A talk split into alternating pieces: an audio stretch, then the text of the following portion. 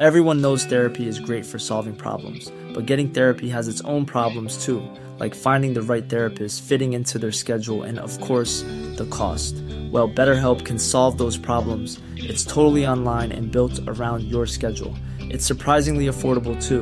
Connect with a credentialed therapist by phone, video, or online chat, all from the comfort of your home. Visit betterhelp.com to learn more and save 10% on your first month. That's BetterHelp, H E L P.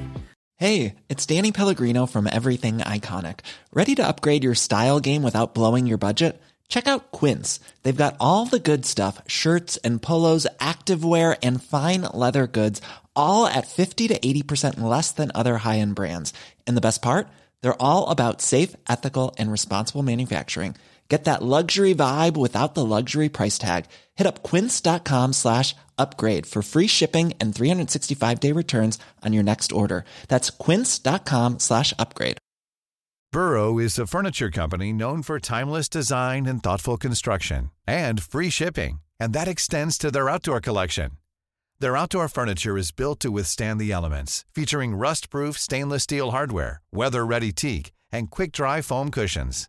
For Memorial Day, get 15% off your Burrow purchase at burrow.com slash ACAST and up to 25% off outdoor. That's up to 25% off outdoor furniture at burrow.com slash ACAST.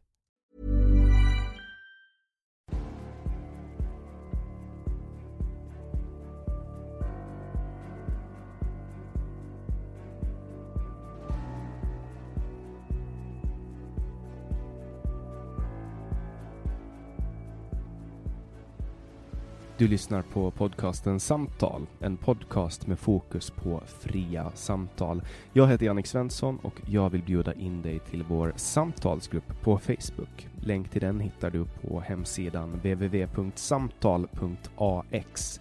Jag blir också superglad om du vill vara med och hjälpa att stödja det här projektet. Det kan du göra på www.patreon.com samtal eller genom att swisha mig på nummer 070-3522 472. Länkar och nummer hittar du på hemsidan www.samtal.ax. Jag släpper nya samtal varje onsdag året runt och tar tacksamt emot tips ifall det finns någon du vill höra i podden. Idén bakom podden är att fokusera på fria samtal. Vi tror att öppenhet är grunden för det demokratiska samtalet och vill uppmuntra dig som lyssnar att exponera dig för samtal med någon du inte håller med om. Jag heter Jannik Svensson och du lyssnar på podcasten Samtal. Ann Fernholm är doktor i molekylär bioteknik, vetenskapsjournalist och författare. Hon är också grundare till Kostfonden som jobbar för att fylla kunskapsluckor inom forskning om kostens påverkan på vår hälsa. Välkommen till samtal, Ann Fernholm. Tack ska du ha. Och nu, nu har ju Sverige gått in i en eh, ganska kritisk fas igen av corona, så nu är jag återigen online och spelar in. Ja. Men eh, jag hoppas att ni som lyssnar på det här eh, har, förstå, har förståelse för att läget är sådant här i Stockholm. Eh, men Ann, eh, vi har ju träffats lite i olika sammanhang och jag tycker att det är kul att eh, ta det här samtalet med dig. Jag har ju haft lite kostsamtal innan och så, men du har ju en, en lite annan inriktning på ehm, kost kan man säga, för att du pratar mestadel om, om socker. Du har skrivit två eller tre böcker om socker. Ja, det är... Eh, eh, jag skulle inte säga att det är tre böcker om socker. Två handlar om hur man lär barn äta riktig mat eh, för att man ska komma bort från den här socker och vetemjölsrika maten. Och sen min första bok skulle jag säga är mer en granskning av kostråden, Ett sötare blod. Hur kom de? hur formades de, hur blev vi så rädda för det mättade fettet och eh, vad, grundade sig det i liksom. Och hur ska man tänka? Och den handlar också om hur ett högt blodsocker skadar kroppen och då handlar ju det om både socker och stärkelse, snabb stärkelse. Eh, så mm. egentligen är det väl bara en som är riktigt inriktad på socker skulle jag säga. Det mm, sötaste mm. vi har om socker och växande kroppar. Men det är där jag fastnat eftersom jag tror att det är det som är den liksom av alla liksom av den dåliga mat som finns så är socker den värsta hälsoboven. Mm. Och man kan ju tänka att prata socker är, handlar om hälsa och välmående och så vidare, men det är ju i högsta grad politik eh, ur, mitt, ur, ur, mitt perspektiv, därför att dels så har vi ju då Folkhälsomyndigheten som eh, rekommenderar vad man ska äta för mat och det är väldigt socker och kolhydratrik mat de vill att man ska äta.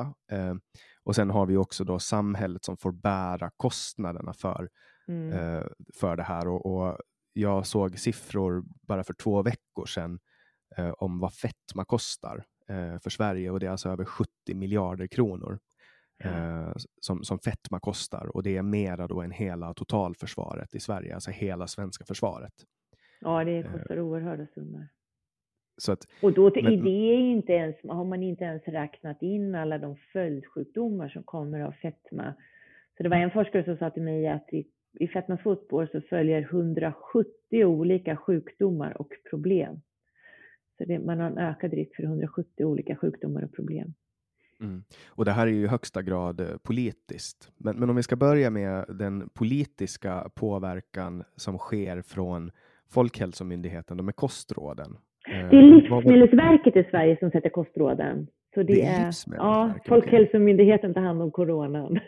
Ja, ja, okej. Okay. Jag, hade, jag hade bara hade för mig att det var Folkhälsomyndigheten, men då, då ska jag. Och det Livsmedelsverket är till alla friska och de som är sjuka, då är det Socialstyrelsen som ger kostråd. Okej. Okay. Ja. Eh, men, men vad var det som fick dig att reagera på Livsmedelsverkets eh, rekommendationer, kostrekommendationer? Ja, egentligen var det en kvinna som hade typ 2-diabetes som berättade för mig om dagen när vågen stod på 100 kilo. Hon var beroende av ganska stora doser insulin för att försöka få ner sitt blodsocker. Ändå hade hon toppar uppåt 18-20. Och normalt ska man, man aldrig gå över 8. A6, ja. Man ska inte gå över 8, ja, nu kommer jag inte ihåg, millimol per är det liter blod eller något. Jag kommer inte ihåg exakt enheten så här på rak arm, men, men det är liksom väldigt högt när man är uppåt 18. Då vet man att man har en accelererad åderförkalkning. Man vet att ögon och njurar tar skada. Så hon var liksom desperat. Så hon gick ut och, och vägde då 100 kilo. Och dök ut på internet och letade liksom efter hur ska jag göra? Vad kan jag göra istället? Och hittade en läkare, amerikansk läkare som då rekommenderade en lågkolhydratkost till personer med diabetes. Så man tog bort allt pasta, ris, eh, potatis, alla sötsaker. Och äter mer fett och protein och grönsaker som växer ovan jord. Och hon gjorde det. Och inom loppet av två dagar kunde hon ta bort sina insulinsprutor. Och jag fick en gång se en bild på hennes blodsocker och det är ju en dramatisk sänkning. Plötsligt så ligger hon där under åtta hela tiden, hela dagarna. Det är liksom ett halverat blodsocker. Och sen börjar hon rasa i vikt hon rasar över 40 kilo i vikt inom loppet av två år. Grejen är att hon berättade för mig att hon blandade grädde och crème fraîche som fil till frukost. Eh, och på det hade hon också perfekta blodfetter, så de hade blivit bra. Eh, och det här talade ju mot hela vårt så kallade kostparadigm. Så det talade emot allt det vi har lärt oss. Liksom. Och eh, jag under min eh, eh, doktorsutbildning då så läste jag en hel del idéhistoria, för jag tycker det är roligt. Och då Eh, det viktigaste man lär sig där är ju att eh, mänskligheten i vetenskapen många gånger har vandrat vilse. Så för mig låg det naturligt att börja undra, men varför passar inte hennes berättelse in i det vi lär oss om kosten? Och vad är det för fel på vår berättelse om kosten då, kan man säga. Och det var där jag började. Mm. Och hur, hur inom, inom molekylär bioteknik, hur, hur mycket läser man om kost i det specifika ämnet? Ja, grejen, man kan säga att jag har disputerat i biokemi. Det är ju liksom kroppens kemi, kroppens ämnesomsättning, hur kroppens molekyler eh, fungerar. Och jag höll på med proteindesign, men man lär sig ju väldigt mycket liksom om kroppens ämnesomsättning. Vi har ju det här fantastiska molekylära eh, Eh, maskineriet inom oss där liksom tusentals olika molekyler reagerar med varandra varje sekund eller varje nanosekund och som får oss att fungera. Och det är det otroliga maskineriet som man liksom blir då specialist på som biokemist. Och det är den kunskapen jag har använt mig av när jag har granskat kostråden och kostforskningen. Det var också den jag utgick ifrån när jag skrev min första bok Ett sötare blod, för då började jag undra, men liksom, för fetma i sig är ju egentligen inte farligt. Liksom, vad i fettman är det som gör att vi blir sjuka? Varför är det farligt? Och då är det liksom vilka molekylära mekanismer är det man triggar igång? Och då när jag började titta på varför fetma är kopplat till hjärt-kärlsjukdom, varför det är kopplat till cancer, varför det är kopplat till eh, demens så går, liksom, finns det som eh, Eh, eh, det, då är, eh, utgår nästan alla vetenskapliga förklaringar utifrån ett högt blodsocker eller höga insulinnivåer i blodet. Så det är, och det var många fler som utgick från det än från det här som man har varit rädd för, det här höga kolesterolnivåerna i blodet. Så att när jag började granska det här så kom jag ju fram, alltså min slutsats är att det var ju på 50, 60, 70-talet när forskare bland kroppens alla tiotusentals molekyler utsåg totalnivån av kolesterol i blodet som det i princip enda viktiga måttet på hälsa. Och det var ju alldeles för snävt och där vandrade vi vilse för vi har mängder av andra saker som händer i kroppen när vi äter och eh, man behöver titta på liksom sammantaget allt det eh, för att förstå vad som är liksom bra för hälsan. För när jag växte upp eh, i slutet på 90-talet, början på 2000-talet, när jag var barn, då kommer jag ihåg hur allting handlade om att nu har vi den här produkten med reducerat fett. Mm. Eh, det var ju världens fetthets och det var light-produkter och light-läsk och light-margarin och alltså allting ska vara light. Du kan till och med nyckelhålsmärka glass. Bara det var lite fett i glassen så kunde den vara bra för kroppen. Ja, det, det, där, det där är så liksom um, det är ganska kontraproduktivt att, att påstå, för att det där, det där kändes också, för att jag, jag trodde ju på riktigt av att allting skulle vara fettsnålt för att vara hälsosamt mm. och fetma heter fetma, så trodde jag att man blev fet av att äta fett. Ja. Uh, och som barn var jag överviktig uh, och jag kände skam när jag åt saker med mycket fett på, för att jag ja. trodde att det var det som gjorde mig fet. Men jag hade inga problem överhuvudtaget med att dricka Coca-Cola. Nej. Vad sorgligt det är att, det, att vi har haft den bilden. Och det roliga är, nu har jag satt mig in väldigt mycket i sockerlobbyingen. Eh, och hur den här bilden, för det vi inte vet, det är att det var en debatt mellan fett och socker på 60-talet också. För man såg liksom, egentligen får man gå tillbaka hela vägen till andra världskriget faktiskt.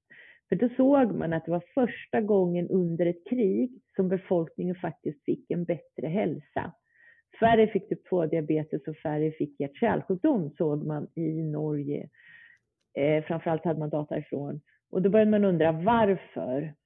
Och då kunde man se liksom att konsumtionen av fett gick ner och konsumtionen av kolhydrater gick upp. Och det var egentligen startskottet till att man började tro att det var fett som var farligt. Men då menar andra forskare att du kan inte titta på kolhydrater som grupp, utan måste separera socker från stärkelse. Och då kunde man se att socker gick också ner. Så egentligen gick både fett och socker ner under andra världskriget. Men sen kom forskare och började undra, liksom, för då såg man också att det fanns ju kolesterol på insidan av blodkärlen. Eh, när man hade åderförkalkning. Och då började man undra vart kommer det här kolesterolet ifrån? Och då var det en forskare i USA som såg att om man äter fett, då höjer man kolesterolet. Och sen började man också se att ja, men om man äter främst mättat fett, då höjer man totalnivån av kolesterol i blodet. Eh, så, så, då blev liksom en grupp forskare fokuserade på det, medan en annan grupp forskare menade att nej, men vi har ju ätit fett i alla tider, det är en del av vår evolution, vi har alltid liksom, varit jägare och samlare. Och de menade på då att man skulle skylla på sockret. Eh, och det som var nyast att äta för mänskligheten, för sockerkonsumtionen gick ju upp extremt mycket i början av 1900-talet. Eh, så då var det liksom två falanger, det var sockerfalangen och fettfalangen.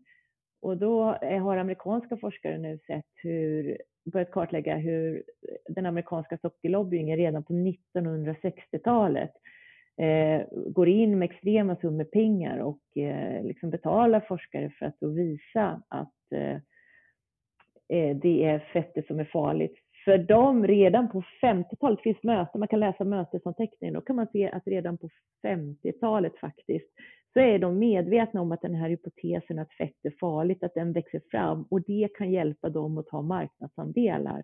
Så de gör ju allt för att supporta den här hypotesen, att det är den som ska växa fram och växa sig stark. Eh, så så där börjar det. Och, vill du lyssna på mer? Ja, nej, jag, jag tycker det här är jätteintressant. Ja, så då är det faktiskt så, då kan man läsa, då är det en av de stora forskarna, Fred Stair på Harvard, han är liksom den som grundar näringsforskningen på Harvard. 1942 grundade han liksom, eh, institutionen för nutrition på Harvard. Eh, och eh, då är han ensam där. Och sen på 70-talet så är de, jag, vet inte de exakta siffrorna, men jag tror det är över 100 personer som jobbar på den institutionen. Så han får ju den institutionen att växa enormt mycket. Och han är ju liksom kostforskningens superstjärna. Han har någon kolumn som han skriver, jag tror varje vecka, som liksom publiceras i många eh, dagstidningar i USA. Så där har ju han liksom en direktkanal ut till alla läsare. Eh, så han är ju en gigant. Och eh, mot slutet av 60-talet så kommer faktiskt Marabous eh, VD, hans son, är på Harvard och tar kontakt med Fred Starr. För att man tycker, Marabou tycker det är jobbigt, för i Sverige börjar man vilja ha in en sockerskatt för att socker förstör tänderna. Och det här tycker Marabou är outrageous. Liksom. De vill inte ha någon sockerskatt och de är bekymrade för sockret svartmålas så mycket i Sverige i dagstidningarna och så. Eh, så de undrar om inte Fred Starr kan komma och liksom eh, besöka dem på Marabou och prata om socker. Och nu ska man veta att Fred Starr också får summor från sockerindustrin för att visa att eh, sötningsmedel är lika, eller att sötningsmedel inte är bättre än socker. Så Fred Starr har ett etablerat samarbete med sockerindustrin. Men han kommer till Marabou i Sverige och de träffas och Fritz Där föreslår att de ska dra igång en seminarieserie som faktiskt pågår än idag. Eh, där man liksom ska, Marabou ska betala nutritionsforskare som kan samlas och träffas och diskutera olika viktiga frågor. Och då beslutar man att det första seminariet ska handla om eh, socker i modern nutrition. Då kan man se att Marabou Alltså nu är jag så fascinerad av det här, för det här vet vi inte om hur det går till. Men eh, Marabou frågar då Stair, så här, men hur ska vi få forskarna att komma hit? Liksom? Var, var, varför skulle de komma till Marabou och ha ett seminarium om socker? Bjuda dem på choklad kanske? Nej, de, de sa så här, nej men se till dem att de får ta med sig sina fruar gratis. så kommer de. Och det gjorde de. Och det här är i modern tid alltså? Ja, 1973. Wow. Eh, så då så bjuder de in och då får Fred Stair också bjuda in forskare och Fred Stair är ju djupt rotad i tron att det är mättat fett som är farligt. Och han tycker att han gör en god gärning. Så han kommer ju då till seminariet på Marabou och här är, där är hela svenska näringseliten inbjuden. Så det är liksom en exklusiv skara forskare som ska diskutera med varandra och bestämma så här, vad vet vi egentligen om sockret och hur farligt är det? Det är bara det att där har ju verkligen bjudit in en selekterad skara forskare då som håller med honom om att socker är inte så speciellt farligt.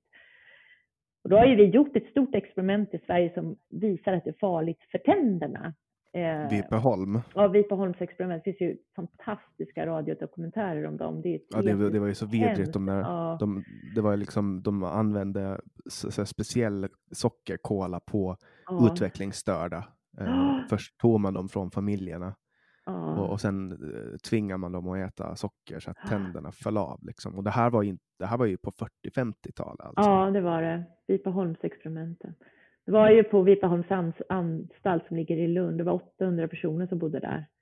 Mm. Eh, och så gav, vissa fick äta 24 extra stora klibbiga kolor varje dag.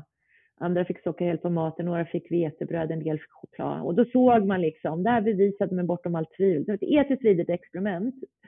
Eh, men man bevisade att socker förstör tänderna. Ju klibbigare sockret är, desto värre. Socker mellan målen är värre än socker till målen, liksom, till maten.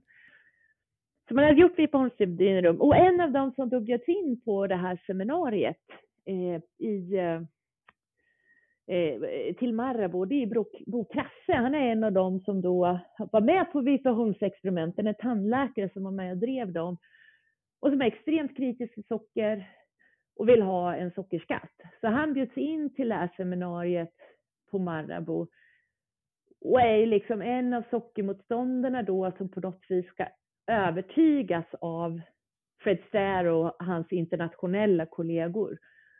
Och kan, det finns på KB, på Kungliga biblioteket, så finns, eh, jag har läst liksom utdraget från hela det här långa seminariet. Och, eh, det är otroligt intressant att se hur argumentationen går, för då säger Brokrasse till exempel att han har en känsla av att socker är en orsak till typ, typ 2-diabetes och det kanske liksom inte bara handlar om mängderna utan också om hur vi äter sockret. Och då säger Fetster bland annat att så här, jag brukar säga att jag misstänker att socker, att det är som med tänderna, att det spelar roll hur vi äter sockret, det är inte liksom bara mängderna som spelar roll. Och då säger Fred där, ja man kan ha så mycket misstankar om allting, men om vi la stor vikt vid alla misstankar, då skulle vetenskapen in, aldrig gå framåt och inget annat heller. Mm. Och så tog man den kunskapen och förstörde folkhälsan. Ja, för då, liksom, då Fred Stair tycker att vi kan äta upp till en femtedel av alla våra kalorier från socker. Det är inga problem. Och Marabous VD, han sitter där i, han är ju med och diskuterar VDn för Marabou.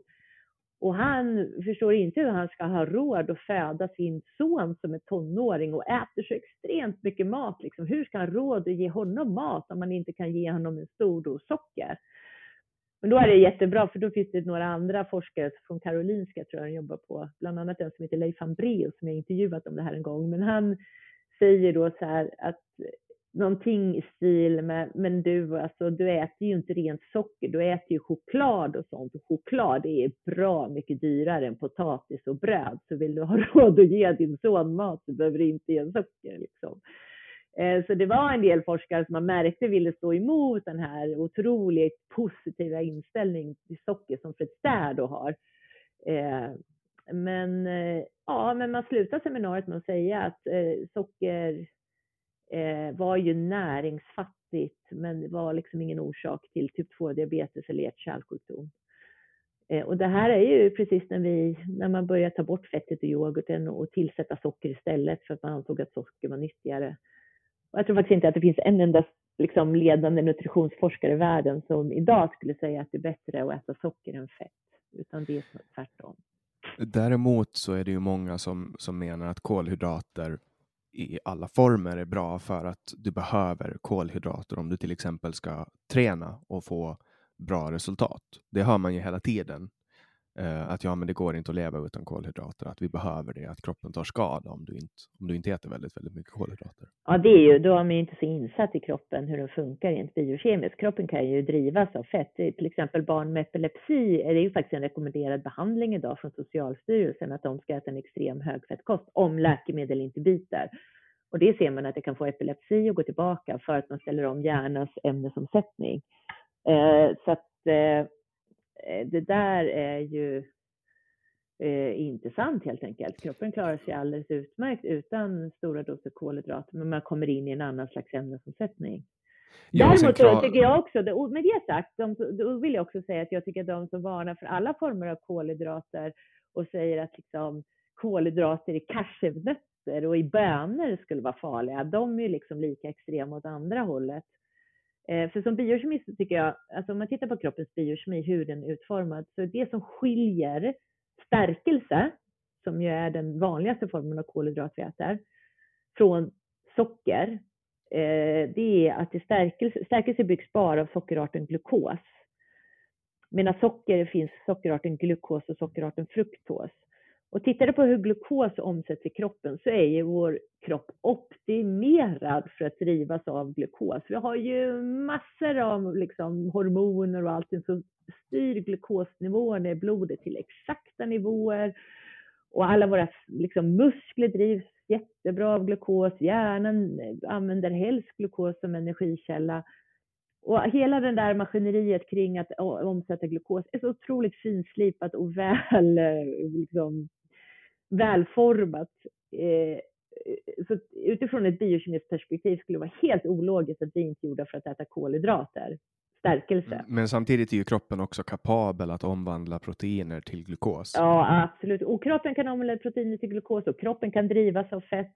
Det finns folkslag som inuiter som knappt alls har käkat, eller har käkat väldigt, väldigt lite kolhydrater och de har klarat sig alldeles utmärkt på det. Eh, och det finns ju till och med då, som jag sa, epilepsi och sådana sjukdomar idag som man behandlar med en extrem lågkolhydratkost eh, för att man märker att man ställer om hjärnans ämnesomsättning och då så påverkar man den så att man slipper sina epileptiska anfall. Eh, så jag vill liksom nyansera det där och säga att jag menar, kroppen kan gå på både kolhydrater och fett. Men det som då skiljer sockret från eh, stärkelsen, det är sockerarten fruktos. som man kan se den absolut senaste forskningen visar att fruktos helst ska omsättas redan i tarmen. Eh, sen som vi när vi dricker läsk eller äter godis så blir det en överdos fruktos och då går det ut i blodomloppet. För det blir så mycket eh, fruktos och då ser man att det tas upp av levern. Och det påverkar eh, fruktos leverns ämnesomsättning så man får igång en fettbildning i levern. Och det kan man se på kroppens biokemi. Den har inte en reglerad nedbrytning av fruktos. Den är liksom absolut, kroppen är inte optimerad för att gå på fruktos som energikälla. Och eh, fruktos är också en ganska reaktiv molekyl som eh, som i sin ämnesomsättning liksom, den går in i levern för att den, är inte, den ska inte ut i kroppen helt enkelt. När vi dricker väldigt mycket socker och väldigt mycket läsk, då går fruktos rakt ut i kroppen. Eh, och, men man kan se på kroppens ämnesomsättning att kroppen vill, liksom, vi är inte utvecklade för att ta fruktos i vårt blodomlopp, utan det blir först i tarmarna, in inte tarmarna med så, så går en ven från tarmarna rakt in i levern och där ska all fruktos helst sugas upp av levern. Finns det inte med då, först då går det ut i kroppen. Liksom. Och om det går ut i blodet, det är då som insulinpåslaget eh, kommer? Nej, insulin på, slås inte på av fruktos. Så fruktos har inget insulinpåslag, utan det är glukos som slår på. Insulin kan slå på, eh, eller fruktos kan slå på insulin först om levern omvandlar fruktos till glukos. Eh, så det sker först då. Så glukos är det som får insulinet att gå igång. Så vad, vad har det för negativa effekter att fruktosen bryts ner i levern? Ja, då kan man se att fruktos inducerar eh, Eh, ställer om leverns ämnesomsättning. Och det här, nu ska vi prata om att det är skillnad på dos, det är en dosfråga liksom. Så att det här handlar om när vi överäter fruktos och inte rör på oss ordentligt. Då kan man se att fruktos sätter igång en fettbildning i levern. Och faktum är att om man liksom ä, på kort sikt äter väldigt mycket fruktos så kommer blodfetterna förändras på samma sätt som vid bukfett mot typ 2-diabetes. Och den hypotesen då finns kring varför socker förstör kroppen, det säger då att när den här fettbildningen i levern pågår dag ut och dag in, år ut och år in, som det gör hos oss när vi äter, vi äter ju väldigt mycket socker idag. Och då eh, fastnar det lite fett i levern, då börjar levern bli förfettad. Och det här är då första steget mot eh, eh typ 2-diabetes, eller det som också kallas metabolsyndrom. För när det sprängs in fett i levern, då reagerar levern sämre på det blodsockersänkande hormonet insulin. Så då kommer vi få högt blodsocker också när vi äter stärkelse, för då klarar kroppen inte längre, hand, äh, klarar kroppen inte längre av att ta hand om äh, glukos. Så att så som jag har börjat se det när jag satt mig in i det, det jag tycker talar för liksom, eh, det, det är allting talar för. Hypotesen behöver utvärderas mycket bättre, men det som det talar för det är att eh, stora doser socker är det som är värst för kroppen. Då äter vi det ofta och mycket, då kommer det sprängas in fett i levern. Det kommer också kunna sprängas in fett i musklerna. Då reagerar vi sämre på insulin. Då blir också stärkelse ett problem för kroppen, för då får vi högt blodsocker av stärkelse Eh, och eh, då är vi illa ute. Liksom. Mm. Så stärkelse i sig, jag tänker på typ klassisk kinesisk kost som är baserat väldigt mycket på ris och bönor ja. och så vidare, eh, är i sig inte farligt. Däremot om man äter för mycket fruktos så kan man skada kroppens funktioner som gör att man inte längre kan hantera ja, stärkelse. Man kan alltså förstöra. Precis som alkohol i levern. Liksom. Så det är ju, ja. Eh, och det här, när jag började se det så, för det var, eh, jag skrev i min första bok Sötare blod, då var jag väldigt mycket inne på att liksom kolhydrater överhuvudtaget var farliga för kroppen. Men det jag aldrig fick ihop då, det var varför har man haft en så liksom, bra hälsa i Asien? Hur kan japanerna haft en fantastisk hälsa med allt det ris de ätit? Det går ju inte att förklara med liksom, hypotesen att alla kolhydrater skadar kroppen, utan eh, den, det fick jag först, liksom, när man ser socker som den värsta boven, då tycker jag pusselbitarna faller på plats. Inte bara rent biokemiskt, för utifrån ett biokemiskt perspektiv är det helt logiskt. Man kan liksom se på hur kroppen omsätter fruktos.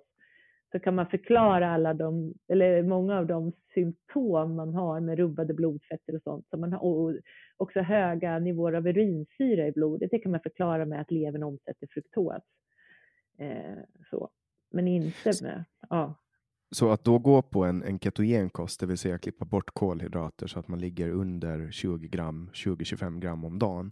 Ja. Eh, kan det på något sätt eh, återbalansera och reparera kroppen? Jag tänker att man ger kroppen tid att, levern då, alltså om man har överdoserat fruktos under en lång tid och, och kanske utveckla fetma. Ja, det ser man att eh, det finns en jättesnygg studie nyligen från Sahlgrenska där människor med fettlever eh, fick, eh, man följde dem och de åt normalt, man kartlade dem in i minsta liksom, molekylära detalj, höll jag på att säga, det kan man inte göra för man har så mycket molekyler i kroppen, men de kartlade dem väldigt, väldigt noggrant och kartlade tarmfloran och sådär. Sen fick de gå över på en strikt lågkolhydratkost. Det intressanta var där att målet var inte att de skulle gå ner i vikt, de skulle fortsätta bibehålla sin vikt. Man vill liksom inte ha någon effekt av att man går ner i vikt i studien, utan man skulle bara ta bort kolhydraterna. Och då såg de faktiskt en effekt inom loppet av typ en dag. Så kunde man se en effekt på tarmfloran, man kunde se att den här fettproduktionen i levern minskade och man kunde se att blodfetterna sjönk. Eh, och nu kommer jag inte ihåg exakt, men inom loppet av, eh, eh, den studien tror jag pågick i två veckor. Men man kunde se en väldigt snabb minskning av mängden fett i levern och man, vissa fick börja äta mer mat för att de inte skulle gå ner i vikt. Så de fick aktivt äta mer mat för att inte gå ner i vikt. Men så såg man att fettet försvann ur levern då det känns ju kontraintuitivt att man äter mycket fett och så försvinner fettet i levern. Ja, men precis. Det är det som har varit så problematiskt med den här tesen. Det var ju de som på 70-talet, tror jag, så det var någon som skickade mig, var det till och med 80-talet, som sa att kroppen inte kan göra fett från kolhydrater. Det fanns en hypotes som sa, liksom, och det är ju helt fel. Kroppen kan ju absolut göra fett av kolhydrater. Kroppen kan göra fett också om vi dricker väldigt, väldigt mycket glukos. Till exempel när vi dricker öl, då får vi ju stora doser glukos för, eh, eh, maltos, som ju finns i öl, det är två glukos som sitter ihop. Då får du ge det extrema doser snabb glukos och då kan levern börja göra fett när man äter mycket glukos också. Det är bara det, det att det händer inte lika lätt med glukos som med fruktos. Ja, och det är ju kroppens sätt att lagra energi. Alltså växters sätt att lagra energi är ju liksom eh, potatisar i, nere i stärkelserika rotfrukter eller eh, frön i sädesslag och så vidare. Vårt sätt är att lagra fett i magen och kroppen. Liksom. Ja, absolut. Det, uh, men när du hade gjort det här uppvaknandet, vad, vad fick dig att, att liksom, uh, gå in uh, för att till exempel nu, det du, det du har gjort, som jag nämnde i början, det är att du har startat Kostfonden. Ja. som jobbar då för att, för att långtid, jobbar för långtidsstudier inom kostens påverkan på vår hälsa.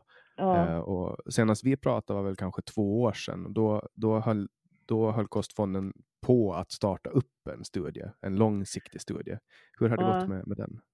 ja, vi har ju startat upp, sen vi grundades för sex år sedan, eh, så målet med Kostfonden är att vi har en fantastisk myndighet i Sverige vill jag säga först och främst. Det är SBU, Statens beredning för medicinsk och social utvärdering. Det är den myndighet i Sverige som liksom eh, går igenom den vetenskapliga grunden för vår vård. Och de har en viss standard som de använder när de utvärderar vetenskapen. Kostfondens mål är att de studier vi bidrar till att sjösätta eller finansiera, de ska hålla så hög kvalitet så när SBU gör en genomgång av vetenskapen, då ska de säga att de här studierna håller hög kvalitet, resultaten i dem kan vi lita på och då kan de ligga som grund för effektivare kostråd i vården.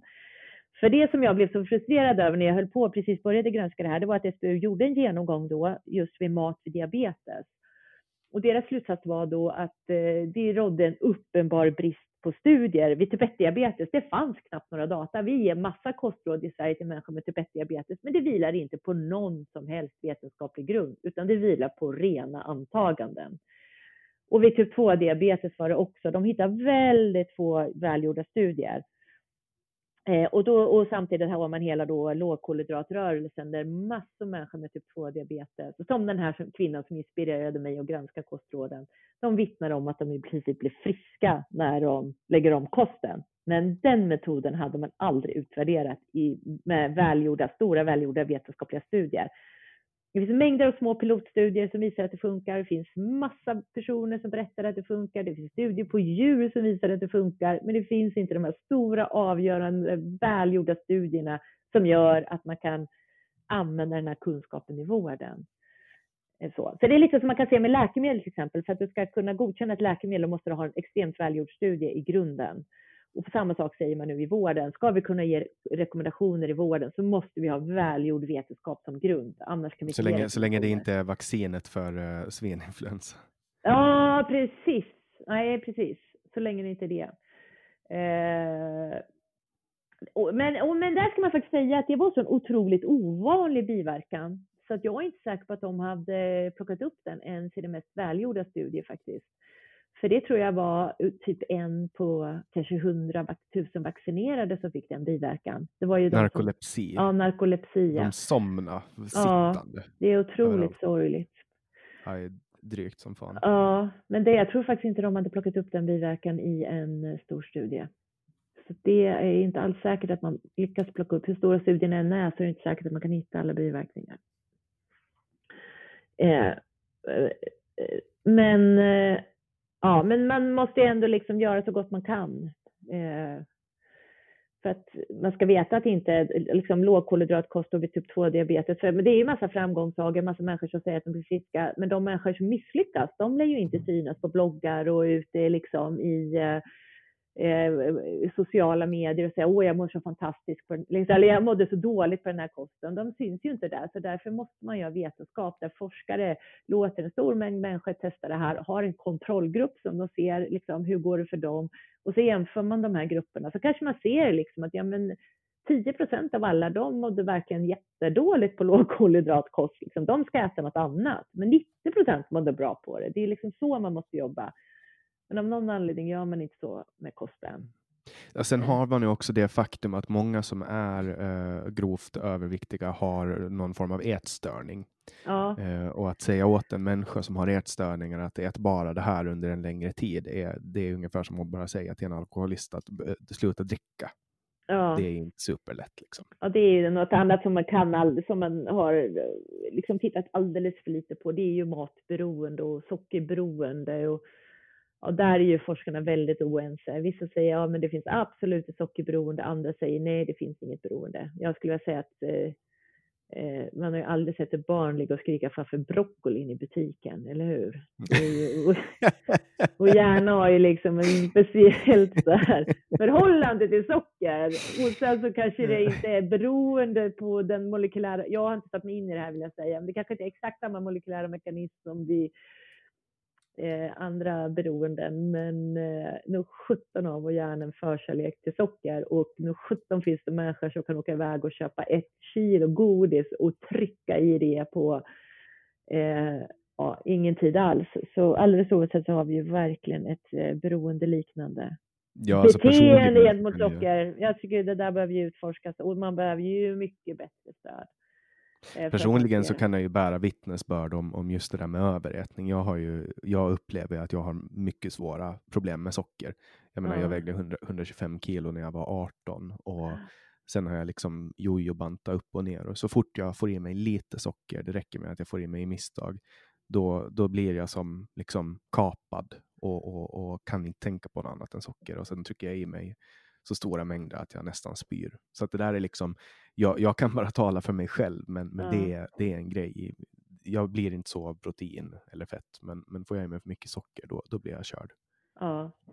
Ja, det är det där man måste lyssna på. Då kan ju inte forskare sitta och säga sen det finns inte sockerberoende och sen vittnar du om det där. Det här känner jag är lite som när man sa att fibromyalgi var någon tandsjukdom som de liksom, du vet, det var deras hjärna som inte på att de hade ont i kroppen. Men nu har man ju sett att det finns en grund till fibromyalgi liksom det är lite så jag tycker forskarvärlden är väldigt dålig på att ta in vad människor faktiskt säger, utan på något vis ska idéerna komma från forskarna själva. Mm. Samtidigt vet man ju, nu pratar man ju om smartphone-beroende liksom. Ja. Och dator och skärmberoende och också som en grej. Och, och, det kan jag också känna igen, att jag blir superstressad om jag glömmer telefonen någonstans. Ja, det är lite samma mekanismer. Det är de här dop. Men vad heter det, det här är jag lite nyfiken på att höra från dig då, då. När du då känner, för nu gissar jag att du har slutat med socker för att kunna hantera det här, att du inte äter, att du liksom typ har nolltolerans. Ja, men jag tar, jag tar återfall eh, med jämna. Jag var, jag var två år helt sockerfri. Ja. Eh, men nu har jag haft en period där jag tar återfall som pågår i kanske en månad och sen borta en månad och på och av liksom.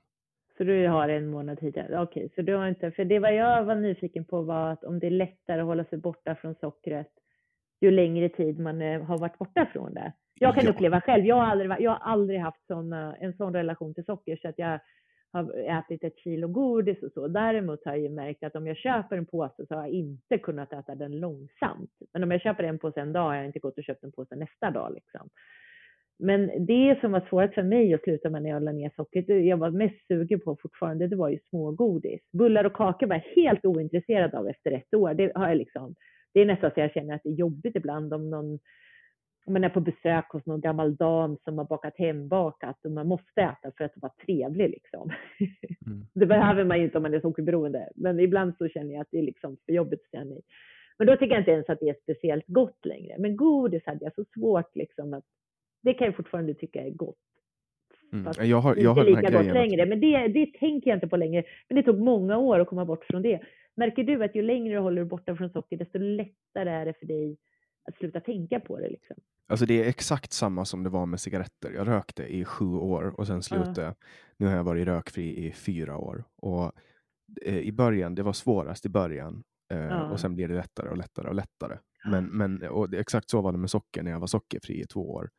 Eh, Det blev lättare och lättare och lättare. Men, men sen, det, det som gjorde att jag började med socker igen, det var att jag fick i mig i misstag. Ja. Eh, för mycket socker helt enkelt. Och, och jag har ganska bra koll på hur mycket jag kan få i mig av, av vilken slags socker. Det har liksom med, med glykemiskt index att göra, hur snabbt eh, liksom blodsockerkurvan går för att trigga igång det här omättbara behovet.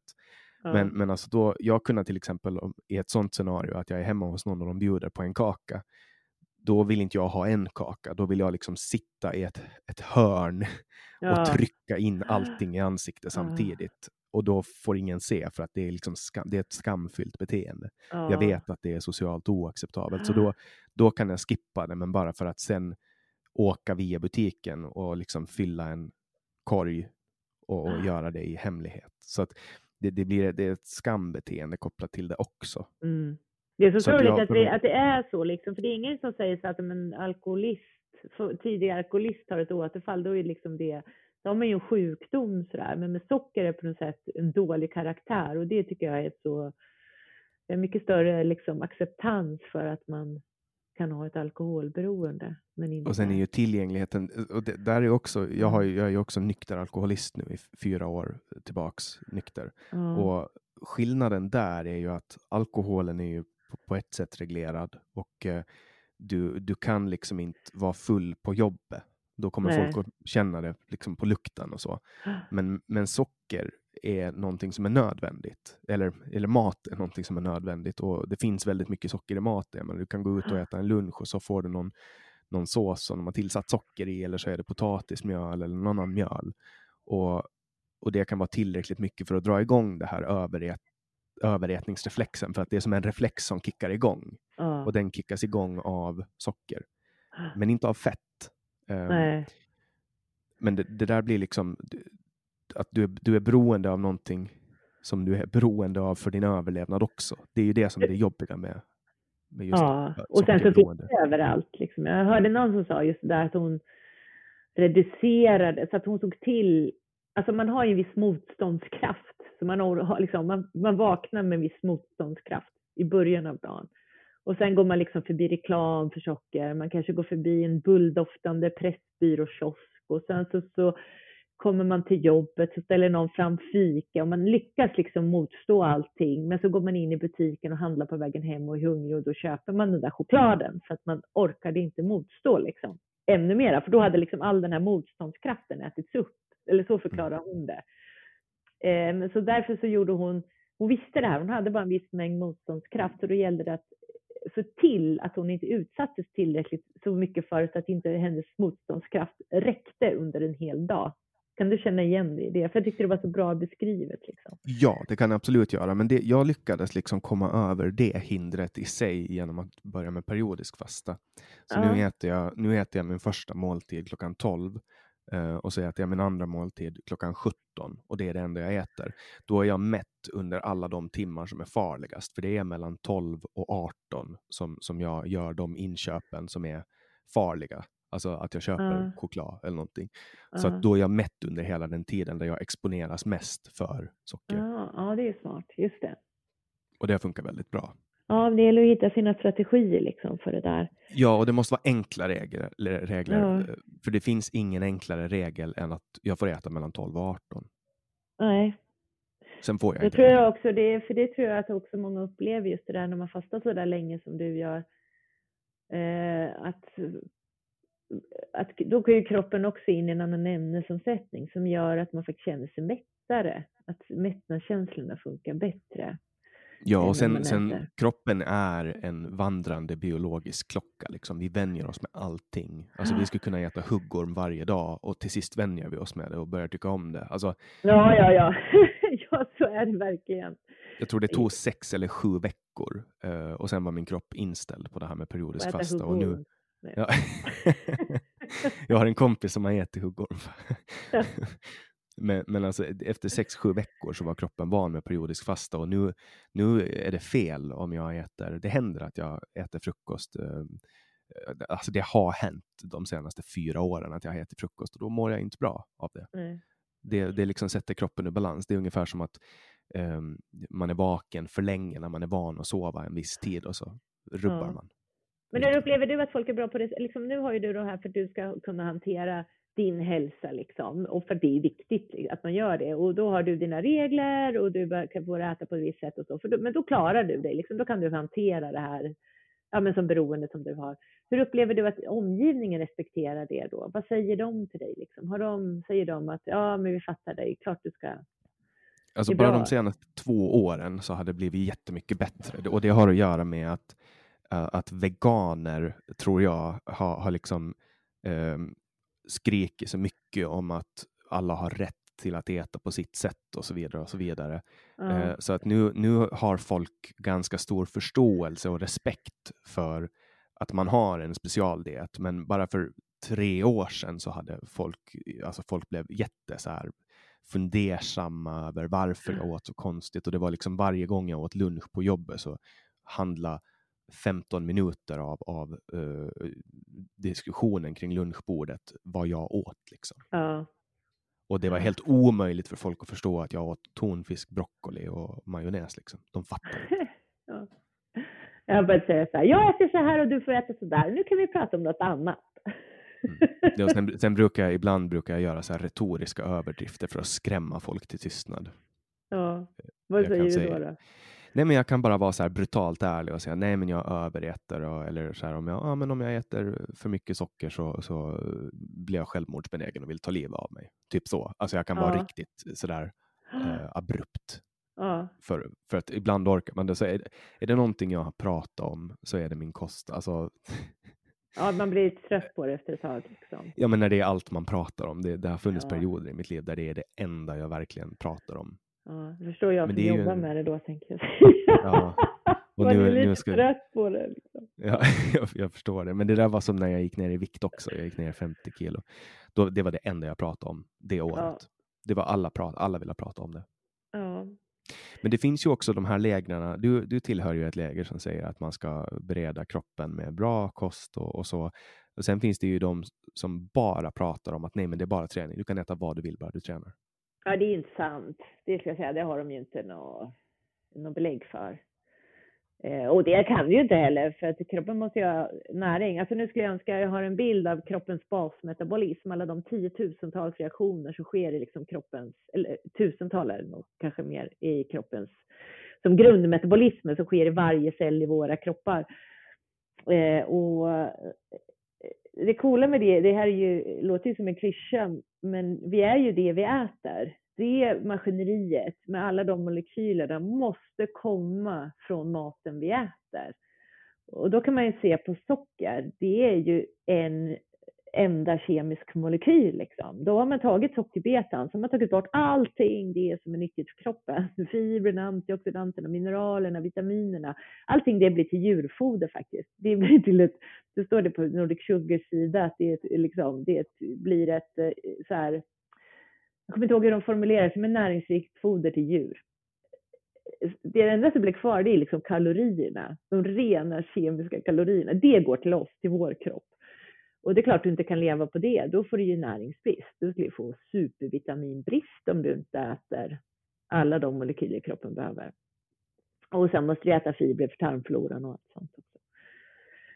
Eh, så att eh, de som säger att du kan äta vad du vill när du tränar, de har Ja, men det finns ju, alltså jag, på jag, vet, jag vet så folk som folk som har så här helt bisarra dieter. Alltså att de, de kollar så här, ja men nu har jag dragit av ett ordentligt träningspass på morgonen och jag har kört ett på eftermiddagen. Nu, nu behöver jag liksom 3600 kalorier och så åker de ner och beställer två pizzor. Ja. Ehm, och, och så kollar de bara på kalorierna men inte på, på näringen i sig. Nej, och då är många av dem har ju ganska, dels är det ju många som är dåliga i magen eh, när de äter så. Eh, och sen skulle jag säga, många tjejer bantar ju och tränar stenhårt för att hålla vikten. Och jag har faktiskt följt en sån på Instagram av eh, bara så här studieskäl för att se. Hon är konstant trött och hon mår dåligt liksom. Hon mår inte bra. Och hon äter såna här bars, liksom såna här typ, ja men bells. Det är bara, liksom, det är bara konstiga ingredienser. Och Men det är socker och alkohol. Nocco. Ja, det är ju sötningsmedel i dem. Det är inte socker i dem, men det är ju lågkalori liksom. Det är sockeralkoholer. Ja, socker och alkohol. Ja, det är Man det får ju. diarré av det om man äter två stycken. Så. Ja, det har jag. Jag har aldrig provat. Jag får prova det. Två stycken bärbells. Får man, ja, Ja, jag tar tre för säkerhets skull. Så får Ja. se vad som händer. Så Det är dricker ingen... de så här Nocco. Det liksom, det, är, liksom- det är ingenting som bidrar något till kroppen. Och, och, och det jag tänker att det är många som inte tänker på att hjärnan också är ett organ med en biokemi. Liksom, med, och för att vi ska kunna göra alla de här molekylerna som vi mår, gör att vi mår bra, då behöver vi liksom vissa mineraler. Nu kommer jag inte ihåg vilka mineraler som är till vilka, liksom, men typ, vi behöver magnesium, vi behöver järn för att vi ska kunna transportera syre i blodet. Och då går man liksom, dels äter man massa konstiga saker, så i, i det finns det liksom nästan ingenting som kroppen behöver. Och sen så äter man bara lite sallad och så här lågkalorimat och så här. Det är klart man blir trött. Och tjejer som har extremt stort järnbehov också, liksom unga tjejer, så man har ju mycket, mycket högre järnbehov än vad män har. Och då, eh, tjejer äter ju typ, har ju gått all in när det gäller den veganska trenden. Medan äldre män som inte alls har samma järnbehov, de äter fortfarande sina blodiga biffar liksom. Men ur ett välmående perspektiv så skulle det ju behöva vara tvärtom. Kvinnor har ett mycket, mycket större järnbehov än vad män har. Så det där är ju ja, helt enkelt inte sant. Mm. Jag, jag brukar tänka, alltså för nu, nu går jag på en skola där det är väldigt, alltså det, det finns en PT-utbildning här och vi lever i väldigt, väldigt tätt. Vi bor på, alla bor liksom på område och så. Och, och det finns väldigt många olika varianter av alla dieter och folk som tränar på olika sätt och så. Men jag Ja, hade en diskussion här för, vad kan det ha varit, en eller två veckor sedan när vi var på ICA och, och en person var så här, ja men nu behöver jag köpa en proteinbar för jag har inte fått i mig all protein. Den här personen äter då två gram protein per kroppskilo eh, om dagen. ja. Och då, och då drog jag en, för att det finns här, alla de här, typ fem meter hylla med proteinbars. Jag, jag, alltså Ja. jag skojar inte ens, alltså vi är på ICA Maxi fem meter och sen finns det kanske en meter där det är måltidsersättningar. Och, och då hade jag en lekmannateori om att det är bättre att ta en Nutrilett-bar än eh, en, alltså en måltidsersättning, därför att de innehåller lika mycket protein. Men skillnaden är att Nutrilett-baren också innehåller näring. Alltså den har liksom, Ja, den är mycket vitaminer men den är ju mycket socker i en Nutrilett-bar alltså. jo, jo, det är mycket Det- socker, men det är lika ja. mycket socker i, i de båda. Eh, alltså kollar du på liksom Ja, innehållet men, så är det ja samma. för, precis. För Nutrilett-baren har massa vitaminer tillsatta till, i sig. Liksom. Absolut. Ja, och då, för Ja. att då, om, jag, om jag ska välja av två onda, då tar jag hellre någonting som faktiskt har innehåll i form av vitaminer och spårämnen och så vidare. Att jag vill inte bara ta tom energi som, som inte gör någonting, som bara går in och blir energi. Nej, Och finns det proteiner då? då? Alltså de här, eh, har man proteiner i dem då? Men det måste ju bara vara enskilda aminosyror som är i, i de här dryckerna då, eller? Ja, men det är bars, det är också bars. Aha. Samma smaker, samma liksom sötningsmedel och så vidare. Men, men, Nej, jag men tycker folk- alla de där konstiga produkterna är väl bättre och om man då behöver lite protein, ta en köttbulle liksom. Det är ju riktig mat i alla fall. men då får man ju inte sälja vasslepulver. Nej, får man inte sälja rester från ostproduktionen liksom. Ja, Nej, det, nej, men det där det är ju den protein och BCA-hetsen är liksom Eh, jag vet inte var de har fått ifrån att man ska ha två gram protein om dagen, men jag, jag har för mig, jag har läst att det var 0,6 eller 0,7 gram protein per kroppskilo man ska ha per dag. som kroppen har liksom behov av? Jag har inte satt mig in i det där. Det är, jag är helt ointresserad av sånt. Jag ska helt ärligt säga. Jag är intresserad av att eh, liksom, man ska äta för att ha en bra hälsa. Så där. Inte att få stora muskler. Men eh, man ska, måste ju träna för sin hälsas skull och för att må bra. Men jag tänker att eh, man bygger muskler mycket bättre på riktig mat.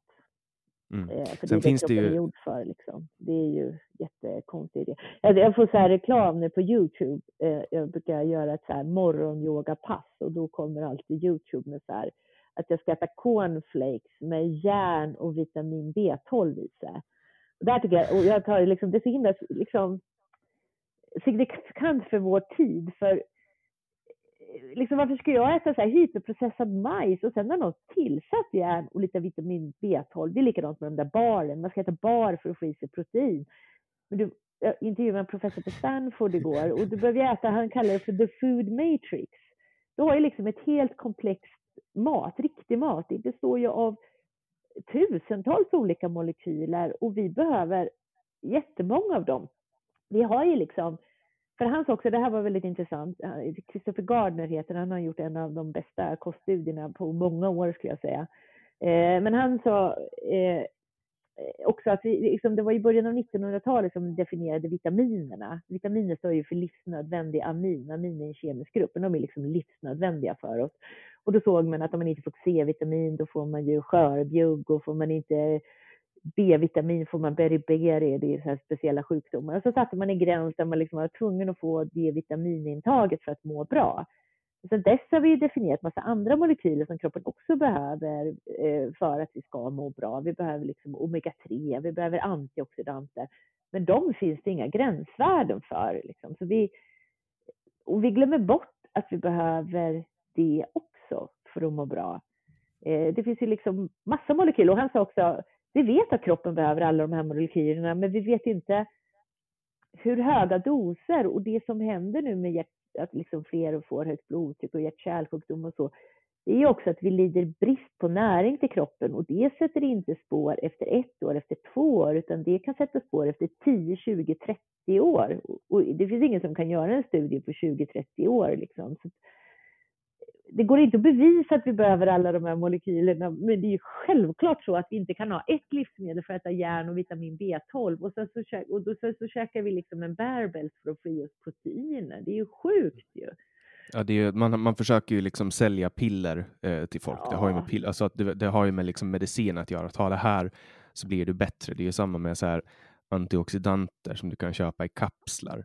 Jag ja. tror ju visserligen att det är bättre att köpa blåbärsskal i kapslar och äta dem än att köpa liksom någon så här vit, vit pulver med antioxidanter i, om du förstår vad jag menar. Ja, jag tror det är bättre att äta hela blåbäret. Ja, absolut. Varför inte liksom? Ja, Varför det är ju liksom, vi ska äta den riktiga maten. Det är det. Vi har ju ingen koll på alla de här pulverna vi framställer, så det är väl ingen som vet att det är speciellt nyttigt för kroppen. Det finns ingen vetenskap som visar det liksom, egentligen. Mm. Vi behöver riktig mat. Ja, och, och det där är, jag menar, tänk, om man kollar på priset att köpa en sån proteinbar och en Nocco, det blir ju 55-60 kronor. Um, tänk då vad man får i lördagskorv om man köper det i deledisken på Ica. Ja, det är mycket. Jag tror man får i sig mer man får, väldigt, man får väldigt, väldigt mycket mer näring för pengarna om man nu inte bara vill ha, tänker att kroppen behöver mer än bara proteiner. För grejen är ju när kroppen ska omsätta det där och bygga sina liksom eh, ja, musklerna till exempel. Då behöver ju kroppen också järn för att bygga eh, musklerna. Vi behöver ju, det behövs ju i eh, muskelproteinet.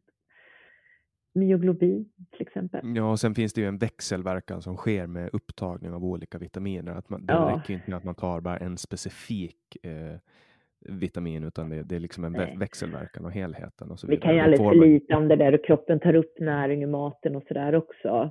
Eh, och hur vi påverkas av att äta olika saker i olika kombo och sådär. Vi ska säga så här, vi tycker att vi lever under en tid när vi kan väldigt mycket. Men när det gäller kroppen så ska vi vara extremt ödmjuka, för det är väldigt mycket vi inte vet om hur kroppen fungerar, eh, skulle jag säga. Mm.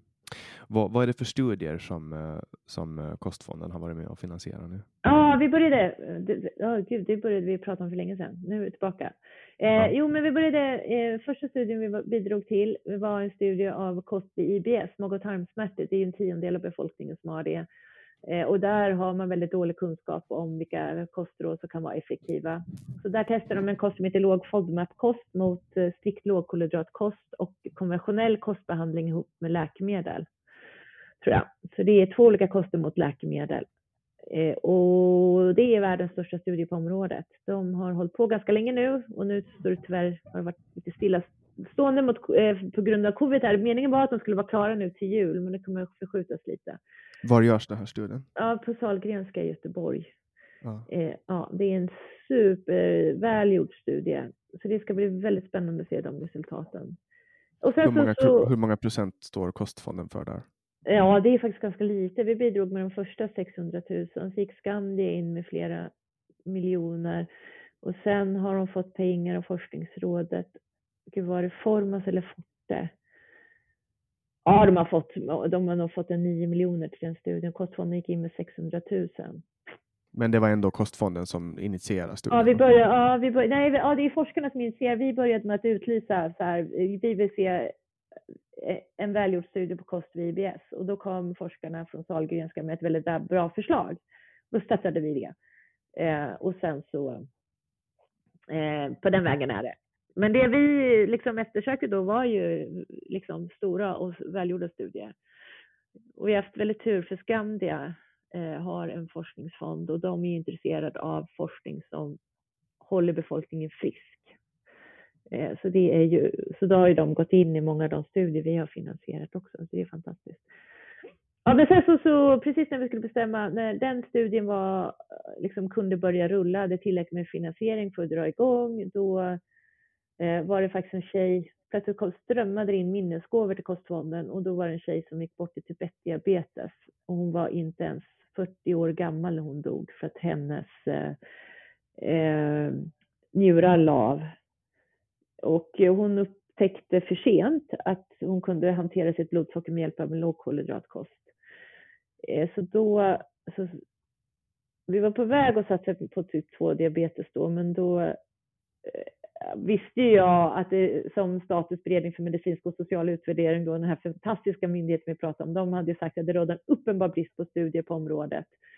Det är liksom både barn och vuxna som drabbas. Det här är ju den sjukdom man kan få när man är barn. Man kan också drabbas när man är vuxen, men det är en svårare sjukdom än typ 2-diabetes som är den som man får på grund av sin livsstil.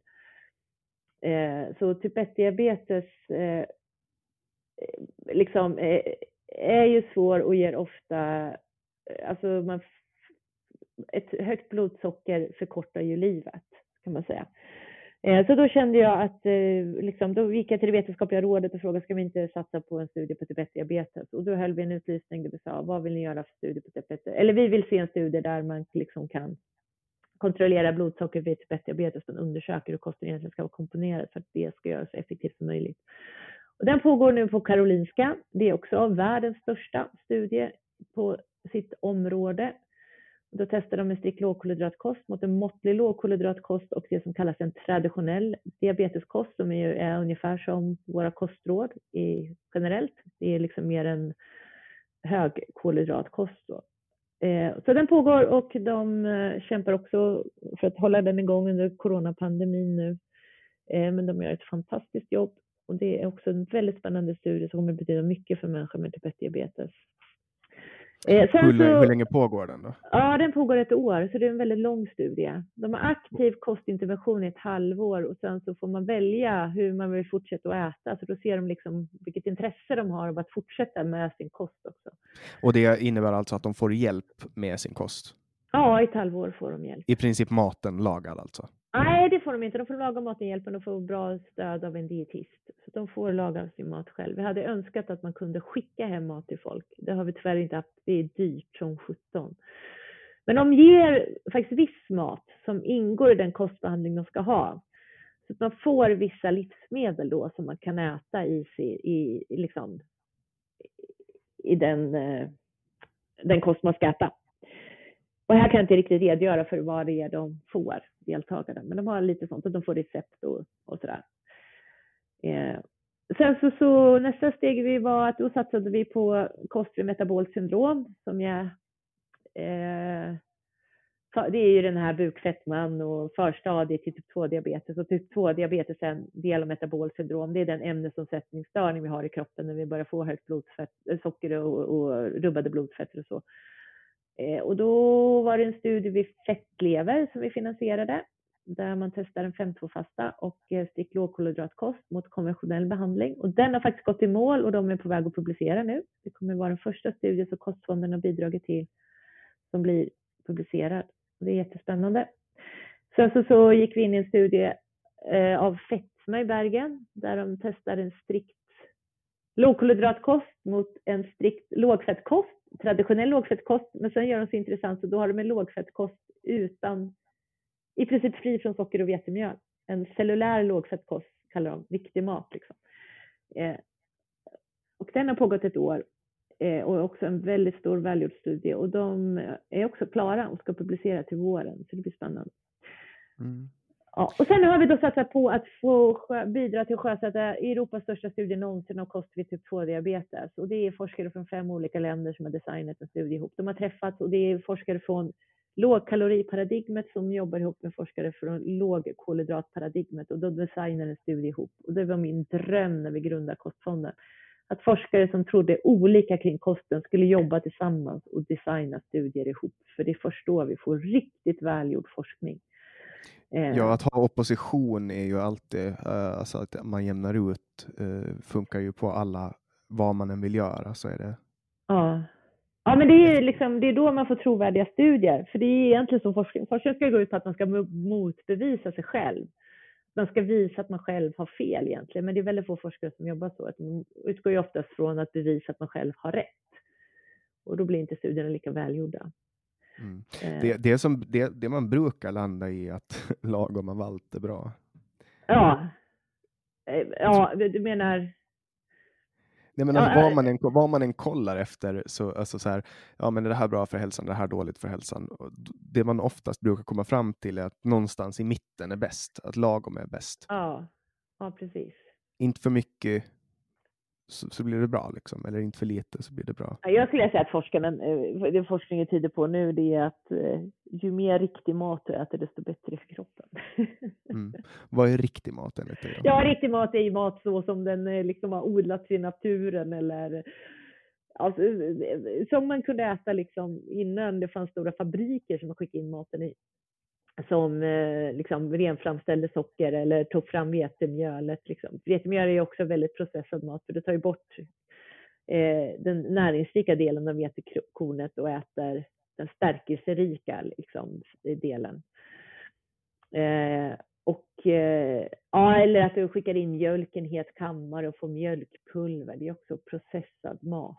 När du liksom behöver en stor fabrik för att omvandla maten till något som egentligen inte är den riktiga maten. Säg sådana här typ, exempel på hyperprocessad mat är ju sådana här eh, majskrokar som bebisar äter. Ja, ju, herregud. Ja, ja, som är liksom finmald majs som har puffat upp sin speciell form. Liksom.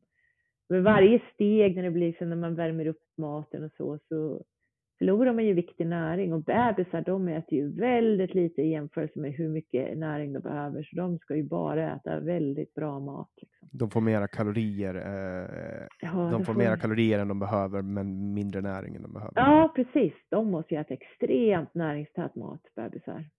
Så det är ju jättekonstigt att man ens får sälja sån mat till bebisar. Men det är ju också eh, någonting som man, man absolut inte får göra i Sverige, säga åt folk hur de ska mata sina barn. Nej, jag har ju skrivit böcker om det. Blir folk arga det är frivillig läsning. Men det är väldigt roligt. Ja. Det är faktiskt jätte, jättekul att se. Det var ju mycket mejl från föräldrar som är så lyckliga för bebisarna blir så matglada. Eh, det här är också någonting jag skulle vilja se en studie på faktiskt. För då går det ju ut på att första året i livet är väldigt viktigt för att lära bebisen tugga och äta riktig mat. Min sista bok skrev jag ihop med en som heter Kajsa Lam. Hon jobbar med barns mätsvårigheter. Hon, jobbar, hon är logoped och då jobbar man ju med munmotorik. Så hon är liksom expert på bebisar, lär sig tugga och svälja mat. Eh, och, eh, och, då handlar det också mycket om att vänja sig att ha mat av olika konsistens i munnen och, ge, och vänja sig vid olika smaker. Och gör man det, smaktränar man bebisar och ät, tränar bebisar under första året i livet, då, alltså, då gillar de ju. Jag har ju liksom bebisar som typ gärna vill ha senap i maten och de vill gärna ha kryddor i mat. De skriker så fort de inte får testa föräldrarnas mat. Då blir de tvärförbannade. Liksom. Så har, så har min mamma gjort med min brorson eh, och Ja. brorsdotter. Hon har, hon har så här jättetidigt gett dem typ grönkålssmoothie och sådana grejer. Ja, Och, och nu när, när hon blandar ihop någon riktig häxblandning så, så, vill, så kommer Albin och vill ha liksom och ska smaka. Och ja. Han äter det utan problem. Alltså skulle, skulle jag, jag med vetskap om vad som är i de där grejerna, du vet ingefära, vilket är bra, men också den här, eh, vad heter den här jättehemska kryddan? Eh, som Gurkmeja. finns- Ja, gurkmeja, den är ju bra för kroppen, men alltså smaken är Ja. fruktansvärd. Eh, Tycker alltså du det såna- var roligt? Ja. Men- vad, alltså, jag, jag får obehag av smaken av gurkmeja. Jaha, vad intressant. Jag var och, eh, när jag skrev Smakäventyret, det var den första boken jag skrev om att lära bebisar äta mat.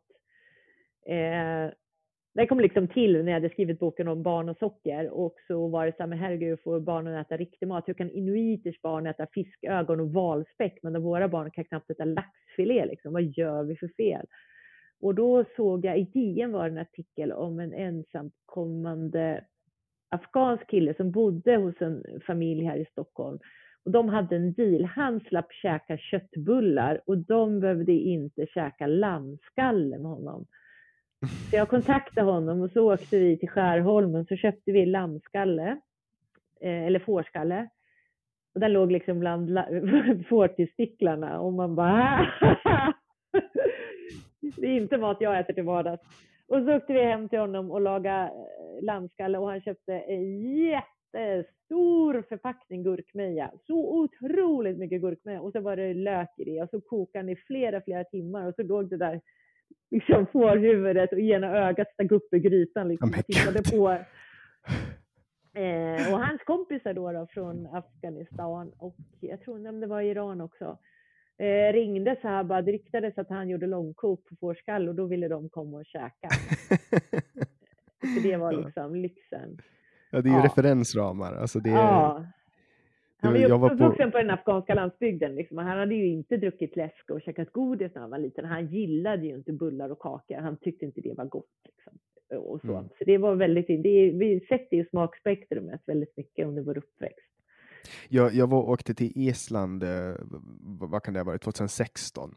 Och då var en kompis kompis och hämtade upp mig eh, med bil och så åkte vi runt och, och gjorde saker som man gör när man är på Island. Och en av dem är att äta haj. Och, och sen var det någon så här fiskchips, här torkade fiskchips. Vi var på någon marknad och så köpte han det och så var han, ja nu ska ni få smaka på lite isländska delikatesser. Eh, och så gav han ett av de där fiskchipsen och då är det så här, ja men det, det är torkad fisk alltså Ja. som de äter som snacks. Eh, och han liksom tog tre, fyra stycken och kastade in i munnen och såg riktigt glad ut. Och så ska jag smaka på en av dem där. Och det, ah. Det smakar gammal fisk, eller hur? Ja, men det, ah, tänk dig du vet när du kastar ut akvarellfärg på ett blött papper. Ja. Så, så, och så nudda tungspetsen, den där torkade fisken och så bara gick det ut den där smaken och så måste jag, jag trodde fan att jag skulle spy.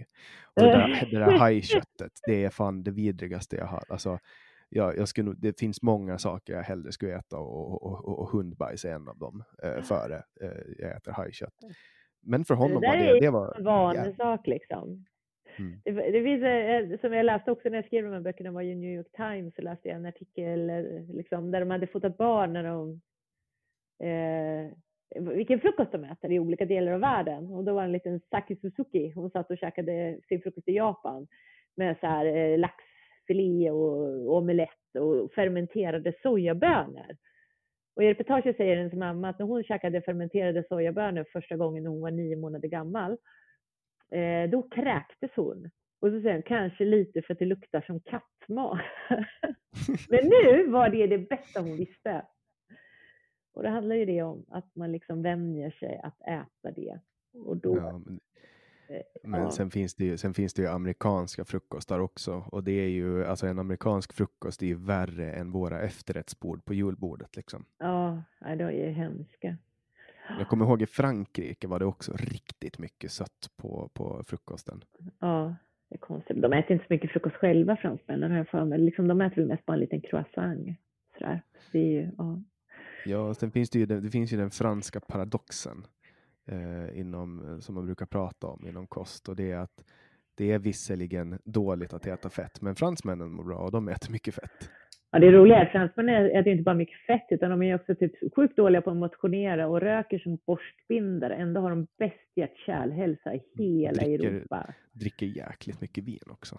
Ja, men det är roliga, vet du vad man säger alltid så här? Vad, vad dricker de inte då, fransmännen? Vad har de inte druckit? Dricker de öl också eller? Nej, vad är det de inte dricker? Eh, starksprit? Läsk.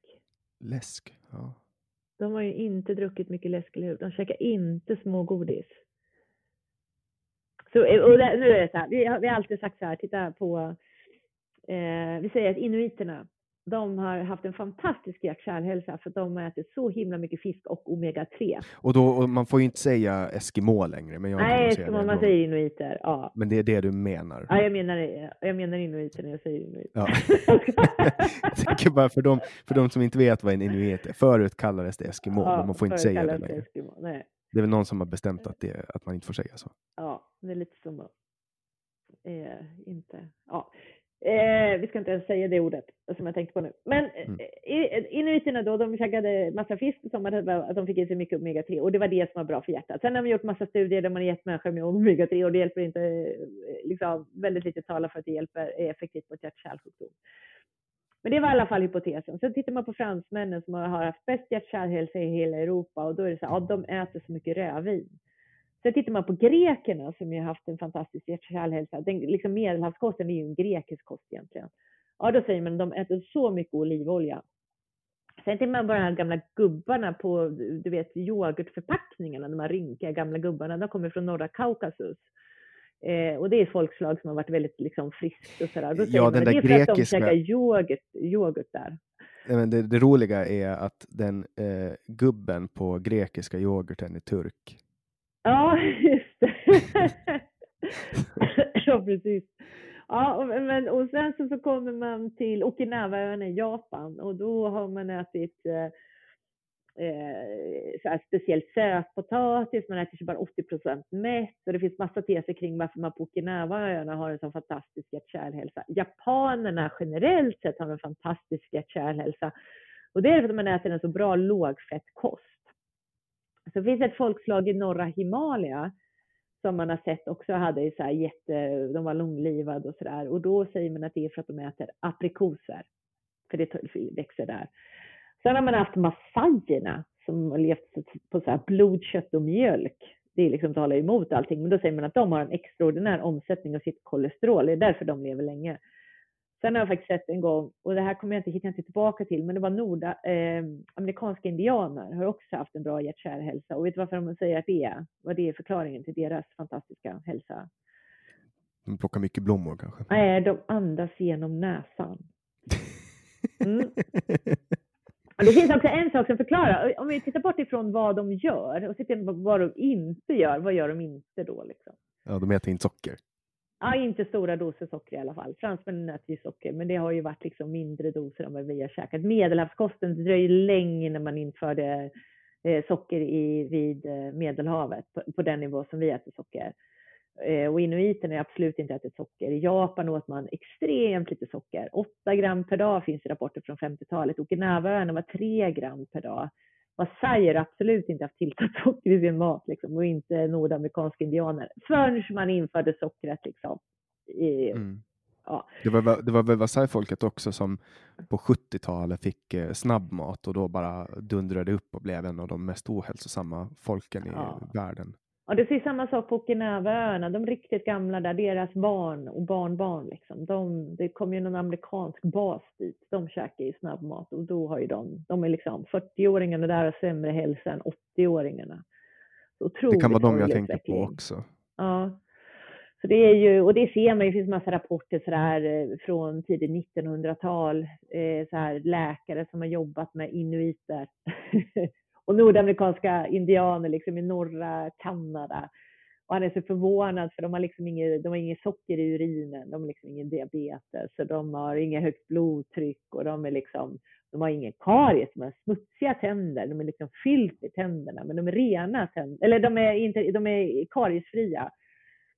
Eh, och så. Och eh, ja, de mår så bra liksom. Men sen så finns då rapporten när det kommer in socker och då förstörs tänderna, då får de karies liksom. Och sen så, eh, så, så det finns väldigt mycket sådana rapporter runt om i världen från när människor, liksom där sockret har kommit in i befolkningar så, eh, så följer västvärldens alla sjukdomar man kallar det, det roliga är det här som idag kallas livsstilssjukdomar, hjärt-kärlsjukdom, diabetes och så. Det kallade man förut för, man började med att kalla det för civilisationens sjukdomar i början av 1900-talet. Eh, och sen så, så var det liksom, började läkare protestera för Kina var en civilisation, men de hade inte de här sjukdomarna.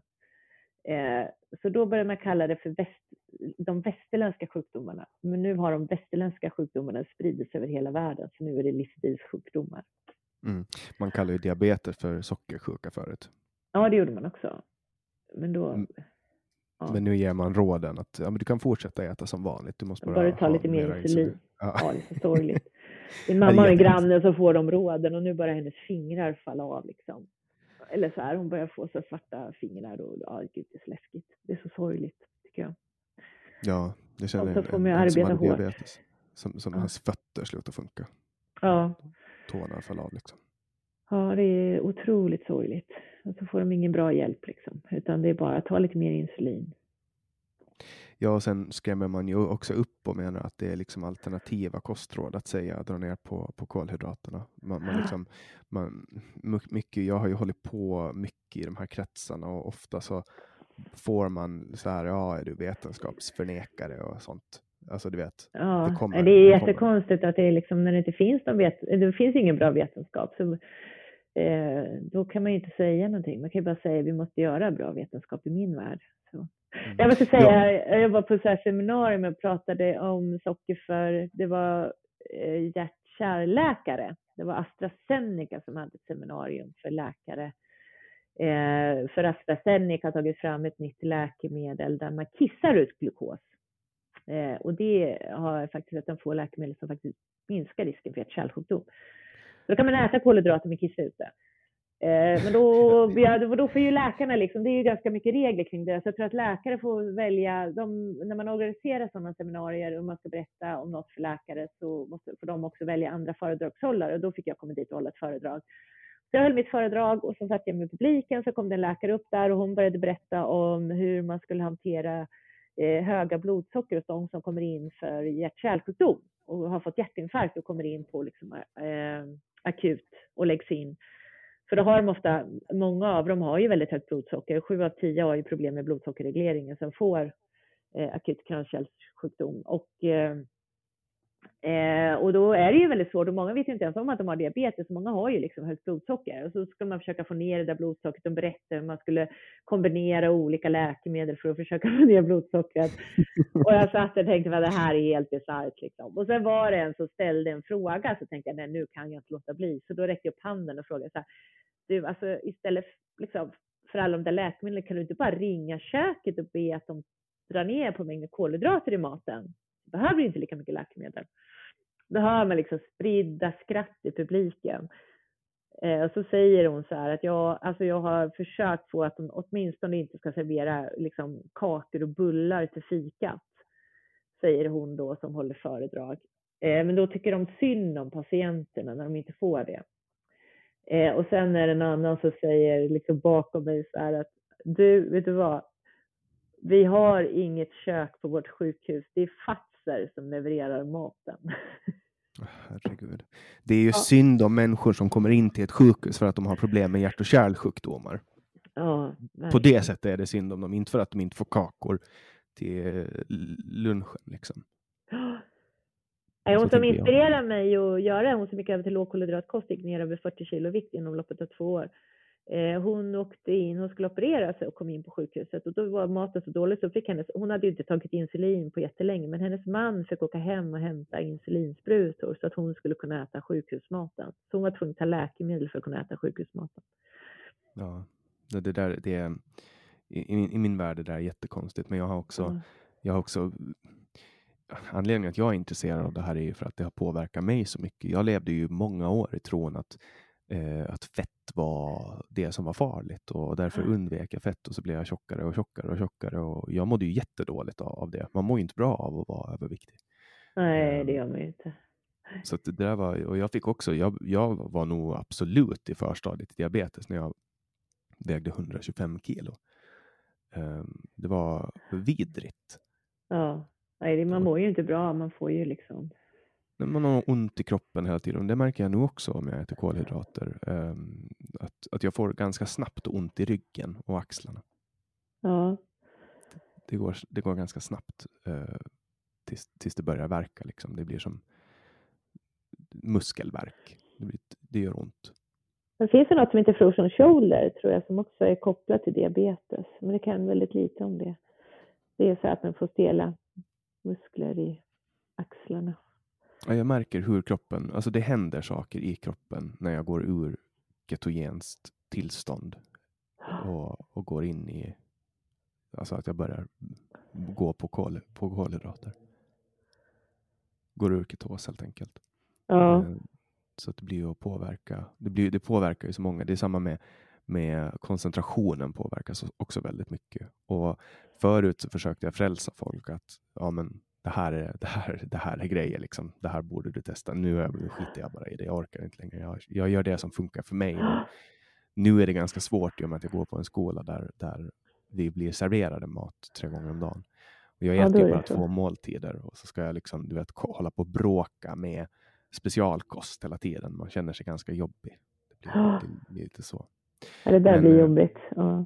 Men det är intressant, liksom, för upplever du så? Och jag upplever liksom nu har inte jag provat att vara i så ketos någon längre tid, men jag känner ingen större hälsovinst av det. Eller det är ju många som berättar att de blir nästan höga när de är i ketos och så här, mår jättebra av det liksom. Men det tänker jag, det är så olika hur man reagerar och då ska man lyssna på hur man själv mår och eh, respektera andras val. Liksom. Så det är ju en mm. viktig...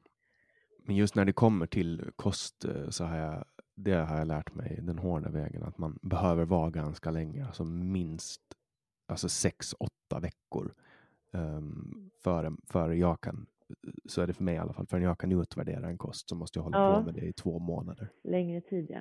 Men det är vissa som får liksom på en ketos bli höga nästan direkt. Det är så olika det där. Mm. Ja, nej, det, det, det var en av de första sakerna jag märkte första gången jag testade eh, keto. Och ja. det, det, det är nog en av de härligare sakerna som finns. Sen kommer det ju med så här saker, man är svettig, man får så här kallsvettiga händer och speciellt på morgonen och, och man får dålig andedräkt och sånt. Men... Ja, jag har faktiskt en kollega, eller eh, inte men en som jag känner som eh, som faktiskt efter att ha fastat väldigt ett tag, så här längre fasta, hon gick in i en psykos efter det. Oj! Så det, ja, det är sånt där som gör att jag tycker att det liksom, för det är ju så olika vem, så hur man reagerar på olika saker och att det är viktigt att man eh, utvärderar med vetenskap. För det är ju som läkemedel, de hjälper ju sällan alla. Liksom. Det, om man tittar på sådana här läkemedel mot reumatism eller ledgångsreumatism, eh, heter det? Eh, RA, vad heter det? Ja, reumatoid artrit heter det ju nu för tiden. Eh, då så, eh, det finns något som heter TNF-alfa-hämmare som liksom hämmar en substans som man vet triggar immunförsvaret. Och då är det ungefär en tredjedel som liksom blir helt symptomfria för sin reumatism och som kan leva ett normalt liv och de märker knappt av den. En tredjedel blir hjälpta för en tredjedel hjälper inte alls. Liksom. Så man reagerar väldigt olika på läkemedlet och jag tänker att det liksom är så med kosten också, att vi eh, har olika tarmflora, vi har olika gener, vi har olika epigenetiska skillnader efter hur vi har levt tidigare. Liksom du som har haft en liksom, kraftig övervikt reagerar säkert helt olika på maten än någon som aldrig har varit i det. Liksom. Så det, det är så otroligt olika hur vi reagerar. Och det är ju viktigt att ta reda på, tänker jag. Att olika människor kommer behöva olika kommer kunna äta olika mat liksom. Och man ska Mm. också trivas med det. Det är ju det som är problemet, att, att ge kostråd på makronivå. Att ge det till Ja. ett folk, att så här ska du äta. Eh, det här är bra liksom. Och om jag följer kosttriangeln, nu håller väl Livsmedelsverket på att revidera kostråden. Ja. Eh, men jag, om jag följer det, då mår inte jag bra. De nuvarande rekommendationerna. Nej. Och det är ju det är någonting som, som man måste komma ihåg, eh, speciellt i ett kollektivistiskt land som Sverige. Ja. Man kan inte ge ett råd som funkar för alla. Jag trodde ju, ja, man vill ju gärna tro det när man går in i det här frälsningsstadiet som ofta folk med keto och även veganer gör, att de försöker få alla i sin omgivning att bli det. Bli det för att det Ja. har funkat för dem. Men man måste komma ihåg att det som funkar för mig funkar inte för alla. Jag kan ju till exempel inte, jag har blivit opererad i halsen och, och, och så, varit på sjukhus och då fick jag morfin. Ja. Och då visade det sig att jag är överkänslig för morfin. Alltså jag kan inte ta, jag kan inte ta morfin och sen röra mig. Eller jag kan inte få morfin. Man tar ju inte själv, man får det. Nej. Så att om jag, när jag fick då morfinsprutor efter operationen, då måste jag sitta helt stilla, annars börjar jag spy. Och det var samma med ja. tabletterna som jag fick hem efteråt. Jag fick Panacod. Ja. Eh, och, och det bildar liksom morfin då i kroppen, i levern. Och det var samma sak där. Jag måste ligga helt stilla i sängen, annars, annars blir jag illamående och börjar spy. Eh, och sen finns det de som, som klarar av det helt utmärkt. Att Ja. man måste komma ihåg att alla kroppar är unika Ja. och det är väldigt lätt att glömma för folk. Ja, men det, så är det ju verkligen. Så är det ju. Men det enda jag skulle säga, liksom, för att eh, Eh, om man ska ge kostråd på en eh, befolkningsnivå så skulle jag, jag tycker inte Brasilien är så mycket föregångsland i andra saker, men det är de, eh, deras kostråd, grunden i deras kostråd är ät eh, mat liksom lagad på naturliga råvaror och undvik processad mat. Och sen har de liksom definition vad som är processad mat. Ja, I Sverige så är man ju väldigt, det är ju väldigt mycket halvfabrikat. Eh, Ja. Och de, de försöker sälja in halvfabrikat som hemlagat också. De har så här mysiga gubbar och, och gummor som står och lagar Ja. maten. Men egentligen är det så här rostfritt stål och fryspizzor som flyger genom så här processer och Ja. ke- kemiska bad och grejer. Så att det, det är liksom eh, jag- eftersträvar ju också en så naturlig kost som det går eh, Ja. och, och vill helst vill, jag vill helst att djuret som jag äter eh, det, det ska finnas möjlighet att hälsa på det djuret före det går till slakt, liksom, om du förstår vad jag menar. Man, man, vill ha, man vill äta djuret från en bonde som stolt kan visa att det här är mina djur. Ja, Eh. när djuren har mått bra liksom och haft och- Ja, istället för, istället för att köpa eh, kött från Uruguay som är packat, eh, styckat till Irland och packat till Sverige. Alltså, ja. som, det är så olika det där liksom. Vad, ja, man vill ju verkligen ha kött från kor som har betat marker som liksom får bin att trivas och som eh, ja, håller naturen Exakt. åt och så här. Då har ju kon en funktion liksom, som är viktig. jag lever också i tron att, att om kon får äta det den ska äta, det vill säga gräs från en åker, så, så kommer också kvaliteten på köttet att bli bättre istället för att du låser in kon i, en, i någon plåtverkstad och ger den majs med steroider i. Ja, absolut. Det är Och det känns också i, i magen så känns det också bättre. Det är en sån här magkänsla som jag har. Alltså inte bara att min mage och tarmarna mår bättre av det, utan det känns liksom. Det känns ganska rimligt. Ja, ja jag håller Att- med. att Absolut. Att, det äta, sättet. ja, att, man ska, att de ska ha det bra, djuren. Mm. Men utöver, utöver då kostfonden, du jobbar som vetenskapsjournalist nu också. Ja, jag ska säga att kostfonden eh, tar jag över mer och mer i mitt liv. Och så att jag skulle säga att jag lite har lämnat... Eh, jag ska, för att vara journalist måste man vara helt oberoende och inte själv liksom eh, tycka och tänka så mycket egentligen, utan man ska skilja. Så jag kan säga att eh, eftersom jag tycker det är så viktigt att påverka och förändra så kan jag känna att journalistiken räckte inte riktigt till där för mig. Så jag grundade ju Kostfonden eh, och sen nu har vi också utvecklat en märkning för socker i mat. Eh, så den heter Sockerchecken. Så då har vi utvecklat en app eller eh, som butiker använder för att skanna barkoden och sen så, så märker man ut eh, grönt, gult, rött och svart efter hur mycket tillsatt socker det är och fritt socker. Vi inkluderar juice och juicekoncentrat också i vår uträkning. Eh, hur många procent liksom av kalorierna i maten som kommer från ja, tillsatt socker, juice eller juicekoncentrat. Och då är grönt, liksom, då är det under 5% av alla kalorier. Upp till gult är det 10% och sen mellan 10 och 35% blir det rött och över 35% av alla kalorier så blir det svart. Och då är det liksom mm. vissa yoghurtar som blir svarta faktiskt. Som också har nyckelhålsmärkning eller? Nej, de har inte nyckelhål. Nej, det har de faktiskt inte. Däremot så finns det nog eh, nyckelhålet har ändrats lite. Det har faktiskt dragits ner på socker i nyckelhålet. Eh, förut var det värre, men jag tror fortfarande att det kanske finns röda saker som är nyckelhålsmärkta. Och jag fick ju en eh. reklam från eh, Livsmedelsverket bara för, för någon dag sedan där det var så här. Om du vill handla nyttigt och enkelt, titta efter nyckelhålet. Och då är det så här bröd och, och sådana saker som jag blir dödssjuk av. Ja. Som har nyckelhålsmärkningen. Där i, I min värld så är det där bara lägg ner, bort ja. den skiten. Och där ska vi säga, då kan inte du följa, du kan inte följa sockercheckens märkning heller, för vi märker liksom ut mängden tillsatt socker i mat. Är det liksom vitt bröd utan tillsatt socker så kommer det också märkas grönt. Och allting som sockerchecken märker grönt är ju inte det nyttigaste liksom. Men det här är för att du ska ha koll på sockret i maten, för saker kan se jättenyttiga ut och innehålla massor med socker. Så det är liksom en, bara, bara uppmärksam på den här yoghurten, den är svart liksom. De säger att det är liksom hela bitar med frukt i, men de säger inte åt dig att det är nästan lika mycket socker som en Coca-Cola. Det ja, och så säger de att liksom det är, på paketet. Det är en bakterie med ett uh, svårt latinskt namn i ja. den här yoghurten vill du ha. Men jag tänker, jag tänker är, det, är det inte mest rimligt att, uh, att uh, kolla på, på vad produkter har för glykemiskt index?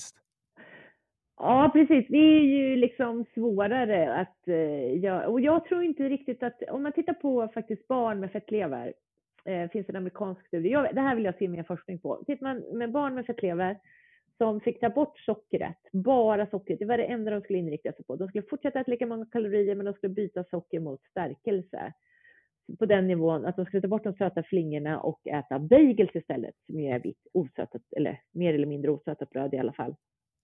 Och då, man se den här, eh, då kunde man se att inom loppet av tio dagar hade mängden fett i levern gått ner till mindre, eller med mer än en tredjedel och eh, blodfetterna blev bättre. Det här metabola syndromet som de hade blev bättre eh, och de började automatiskt gå ner i vikt fast de inte skulle räkna kalorier. Inte alla, men många men alla fick i princip en minskad mängd fett i levern. Och då minskade de mängden tillsatt socker i maten från 30 procent av alla kalorier till 10 procent av alla kalorier.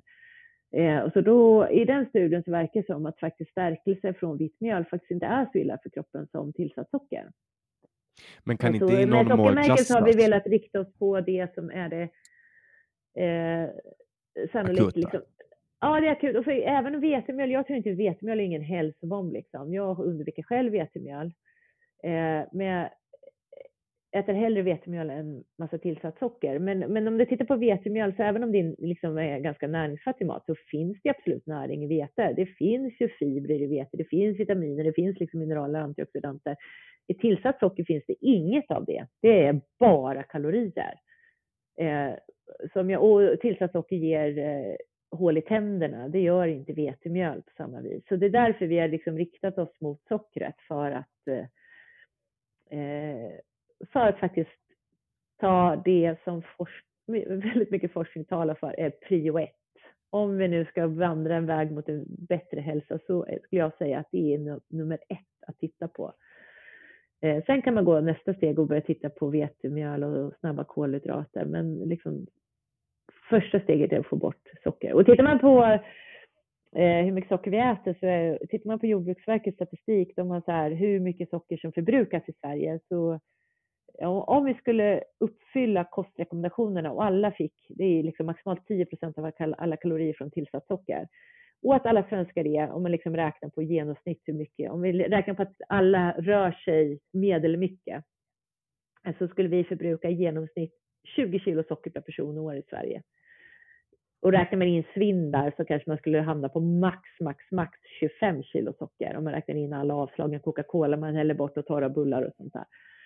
Eh, men vi förbrukar ju 40 kilo socker per person och år. Så att vi ligger Det är sjukt mycket, så. alltså. Ja. Så att vi ligger ju långt över. Och Tittar man på så här hälsosamma länder som Sydkorea och, och Japan så ligger de, jag kommer inte ihåg, men på 16 kilo och 23 kilo tror jag. Så de ligger ju långt under oss i socker, liksom. Om vi, om vi pratar till exempel om, om saker som majssirap då, alltså high fructose Ja. corn syrup.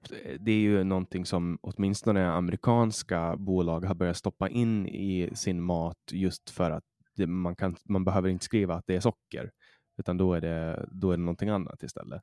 Ha, har jo, fast det samma- räknas som socker i Sverige. Så det, det heter, vi, vi kallar, de kallar det för high fructose corn syrup. Här på ingredienslistan kallas det glukosfruktossirap. Mm. Eh, och det är en form av tillsatt socker, så det räknas som tillsatt socker. Mm, för det där är ju också ett sätt för, för bolag där det inte finns eh, superbra lagstiftning kring, kring hur märkningar på, på förpackningar. Att man, Ja. bara tar, man bara byter ut socker mot ett annat socker som inte heter socker. Eh, Ja, folk precis. Men det är också billigare, så det är ett skäl till varför de vill ha glukosfruktossirap, för det är billigare. Vi har haft Men socker är ju redan sjukt billigt. Ja, ja, men det där är ännu billigare. Visst är det konstigt att det kan vara så billigt det där processade maten. Men, men det som de gör, som jag skulle säga istället för att kunna säga att det inte är något tillsatt socker, är till exempel har eh, Salt och Kvar nu, de har något nytt godis där det står så här sötat med äpple. Men då är det liksom sötat med äpplejuicekoncentrat. Så det är inte alls äpple. Ett äpple är ju för mig någonting som innehåller fibervitaminer. och så här. De har egentligen kokat, liksom pressat äpple, tagit ut äppelsaften och koncentrerat ner det till en extremt söt sirap som de sedan gör godis av. Det spelar liksom ingen roll om vi koncentrerar ner sockret från en sockerbeta, sockerrör eller ett äpple. Det blir ju ändå liksom högkoncentrerat socker. Ja, det där är ju marknadsavdelningen som har drivit fram, hör man ju, för att det, folk vill eh, äta naturligt nu och då tror man att man väljer någonting naturligt. Ja. Men, men man inser liksom kanske inte att det är en jättelång kemisk process bakom och att det man egentligen gör är att man tar socker från äpplen istället för sockerbetor. Det är Ja. same same.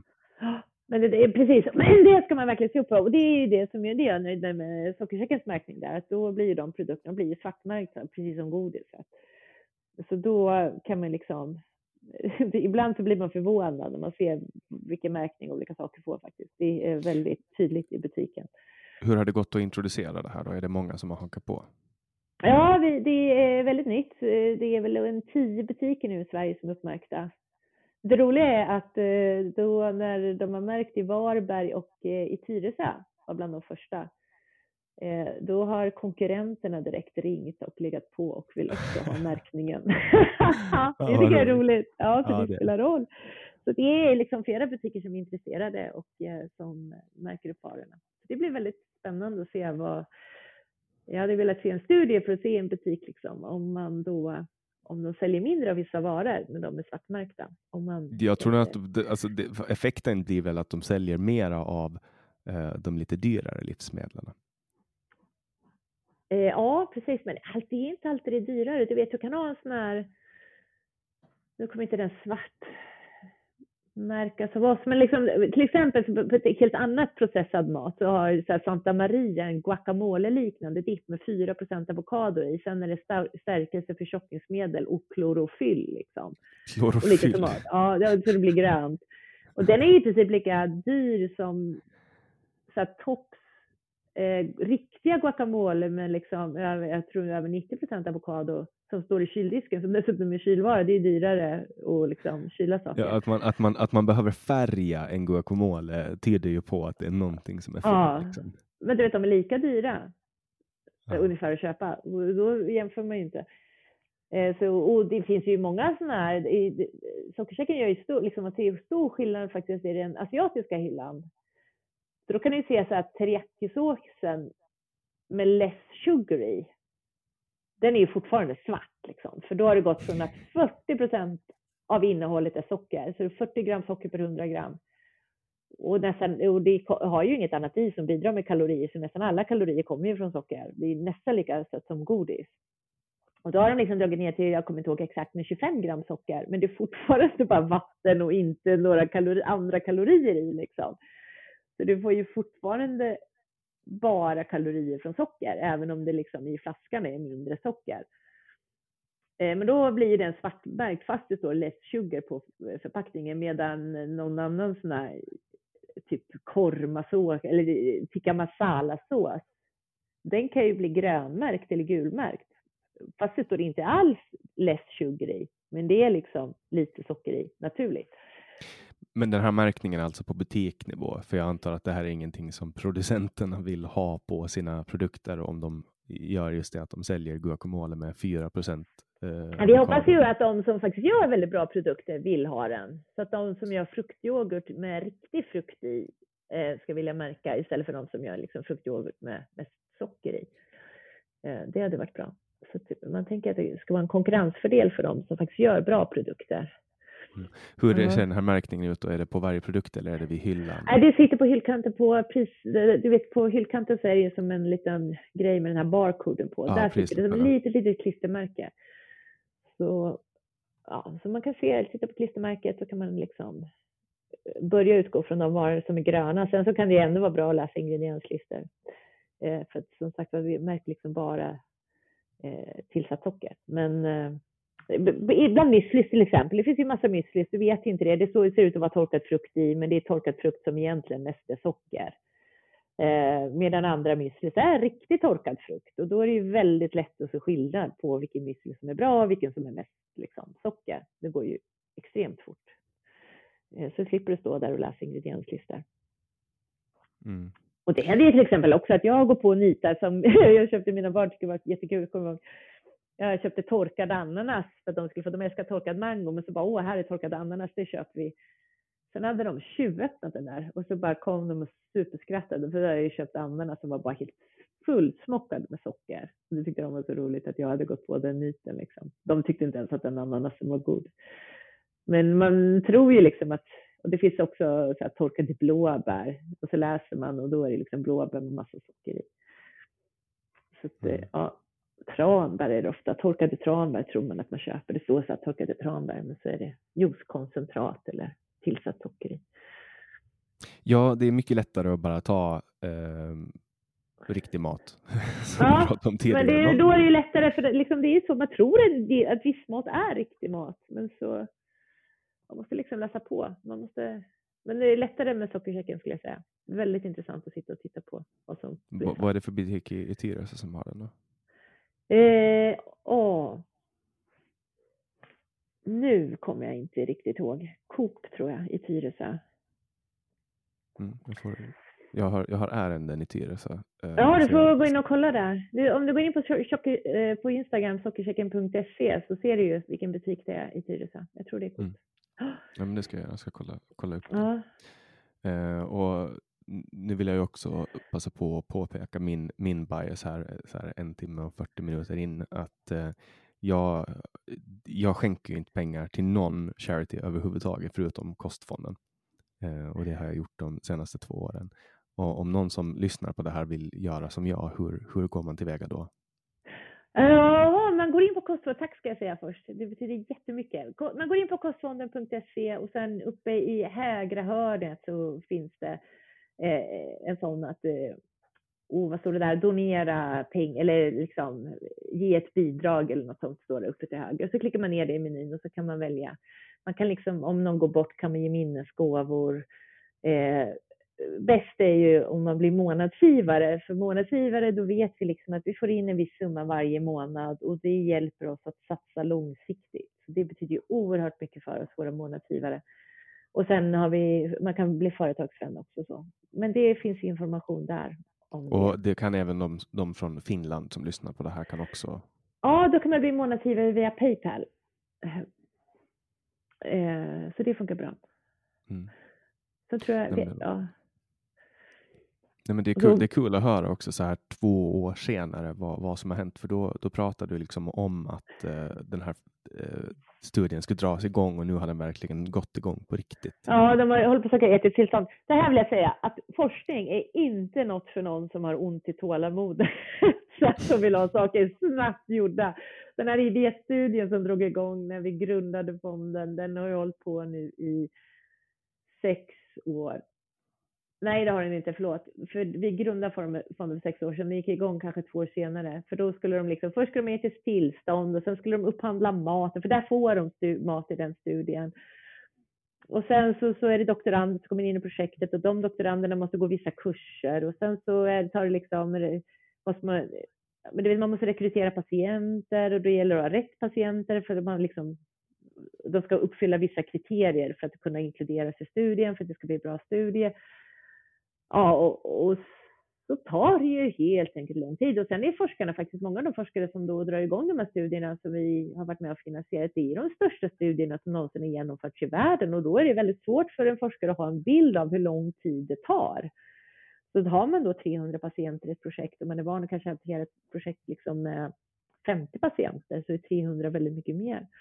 Och plus att det är svårt för dem att få finansiering så de lägger ju jättemycket tid på att söka mer pengar. För vi på Kostfond, jag skulle önska liksom att vi bara fick typ Cancerfondens budget under ett år. Vi hade kunnat göra så enormt mycket nytta liksom. För cancer Sen hade vi kunnat av, ja, av cancer hade jag också velat se en studie på, för där är ju högt insulin jättemycket talar för att insulin är en tillväxtfaktor i kroppen.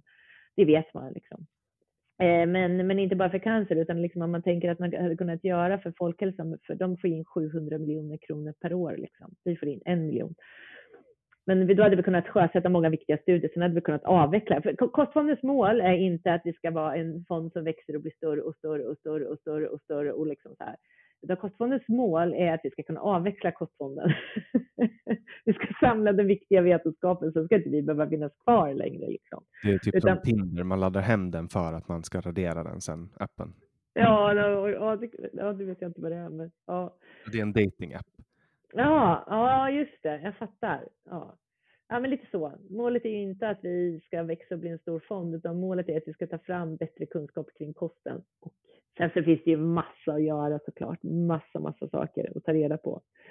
Eh, men eh, ja, men bli månadsgivare för vi behöver bli flera. Och eh, jag kan säga så här, den som satsar i kostfonden kommer att eh, kunna kamma hem pengarna om något årtionde i form av eh, lägre skatter.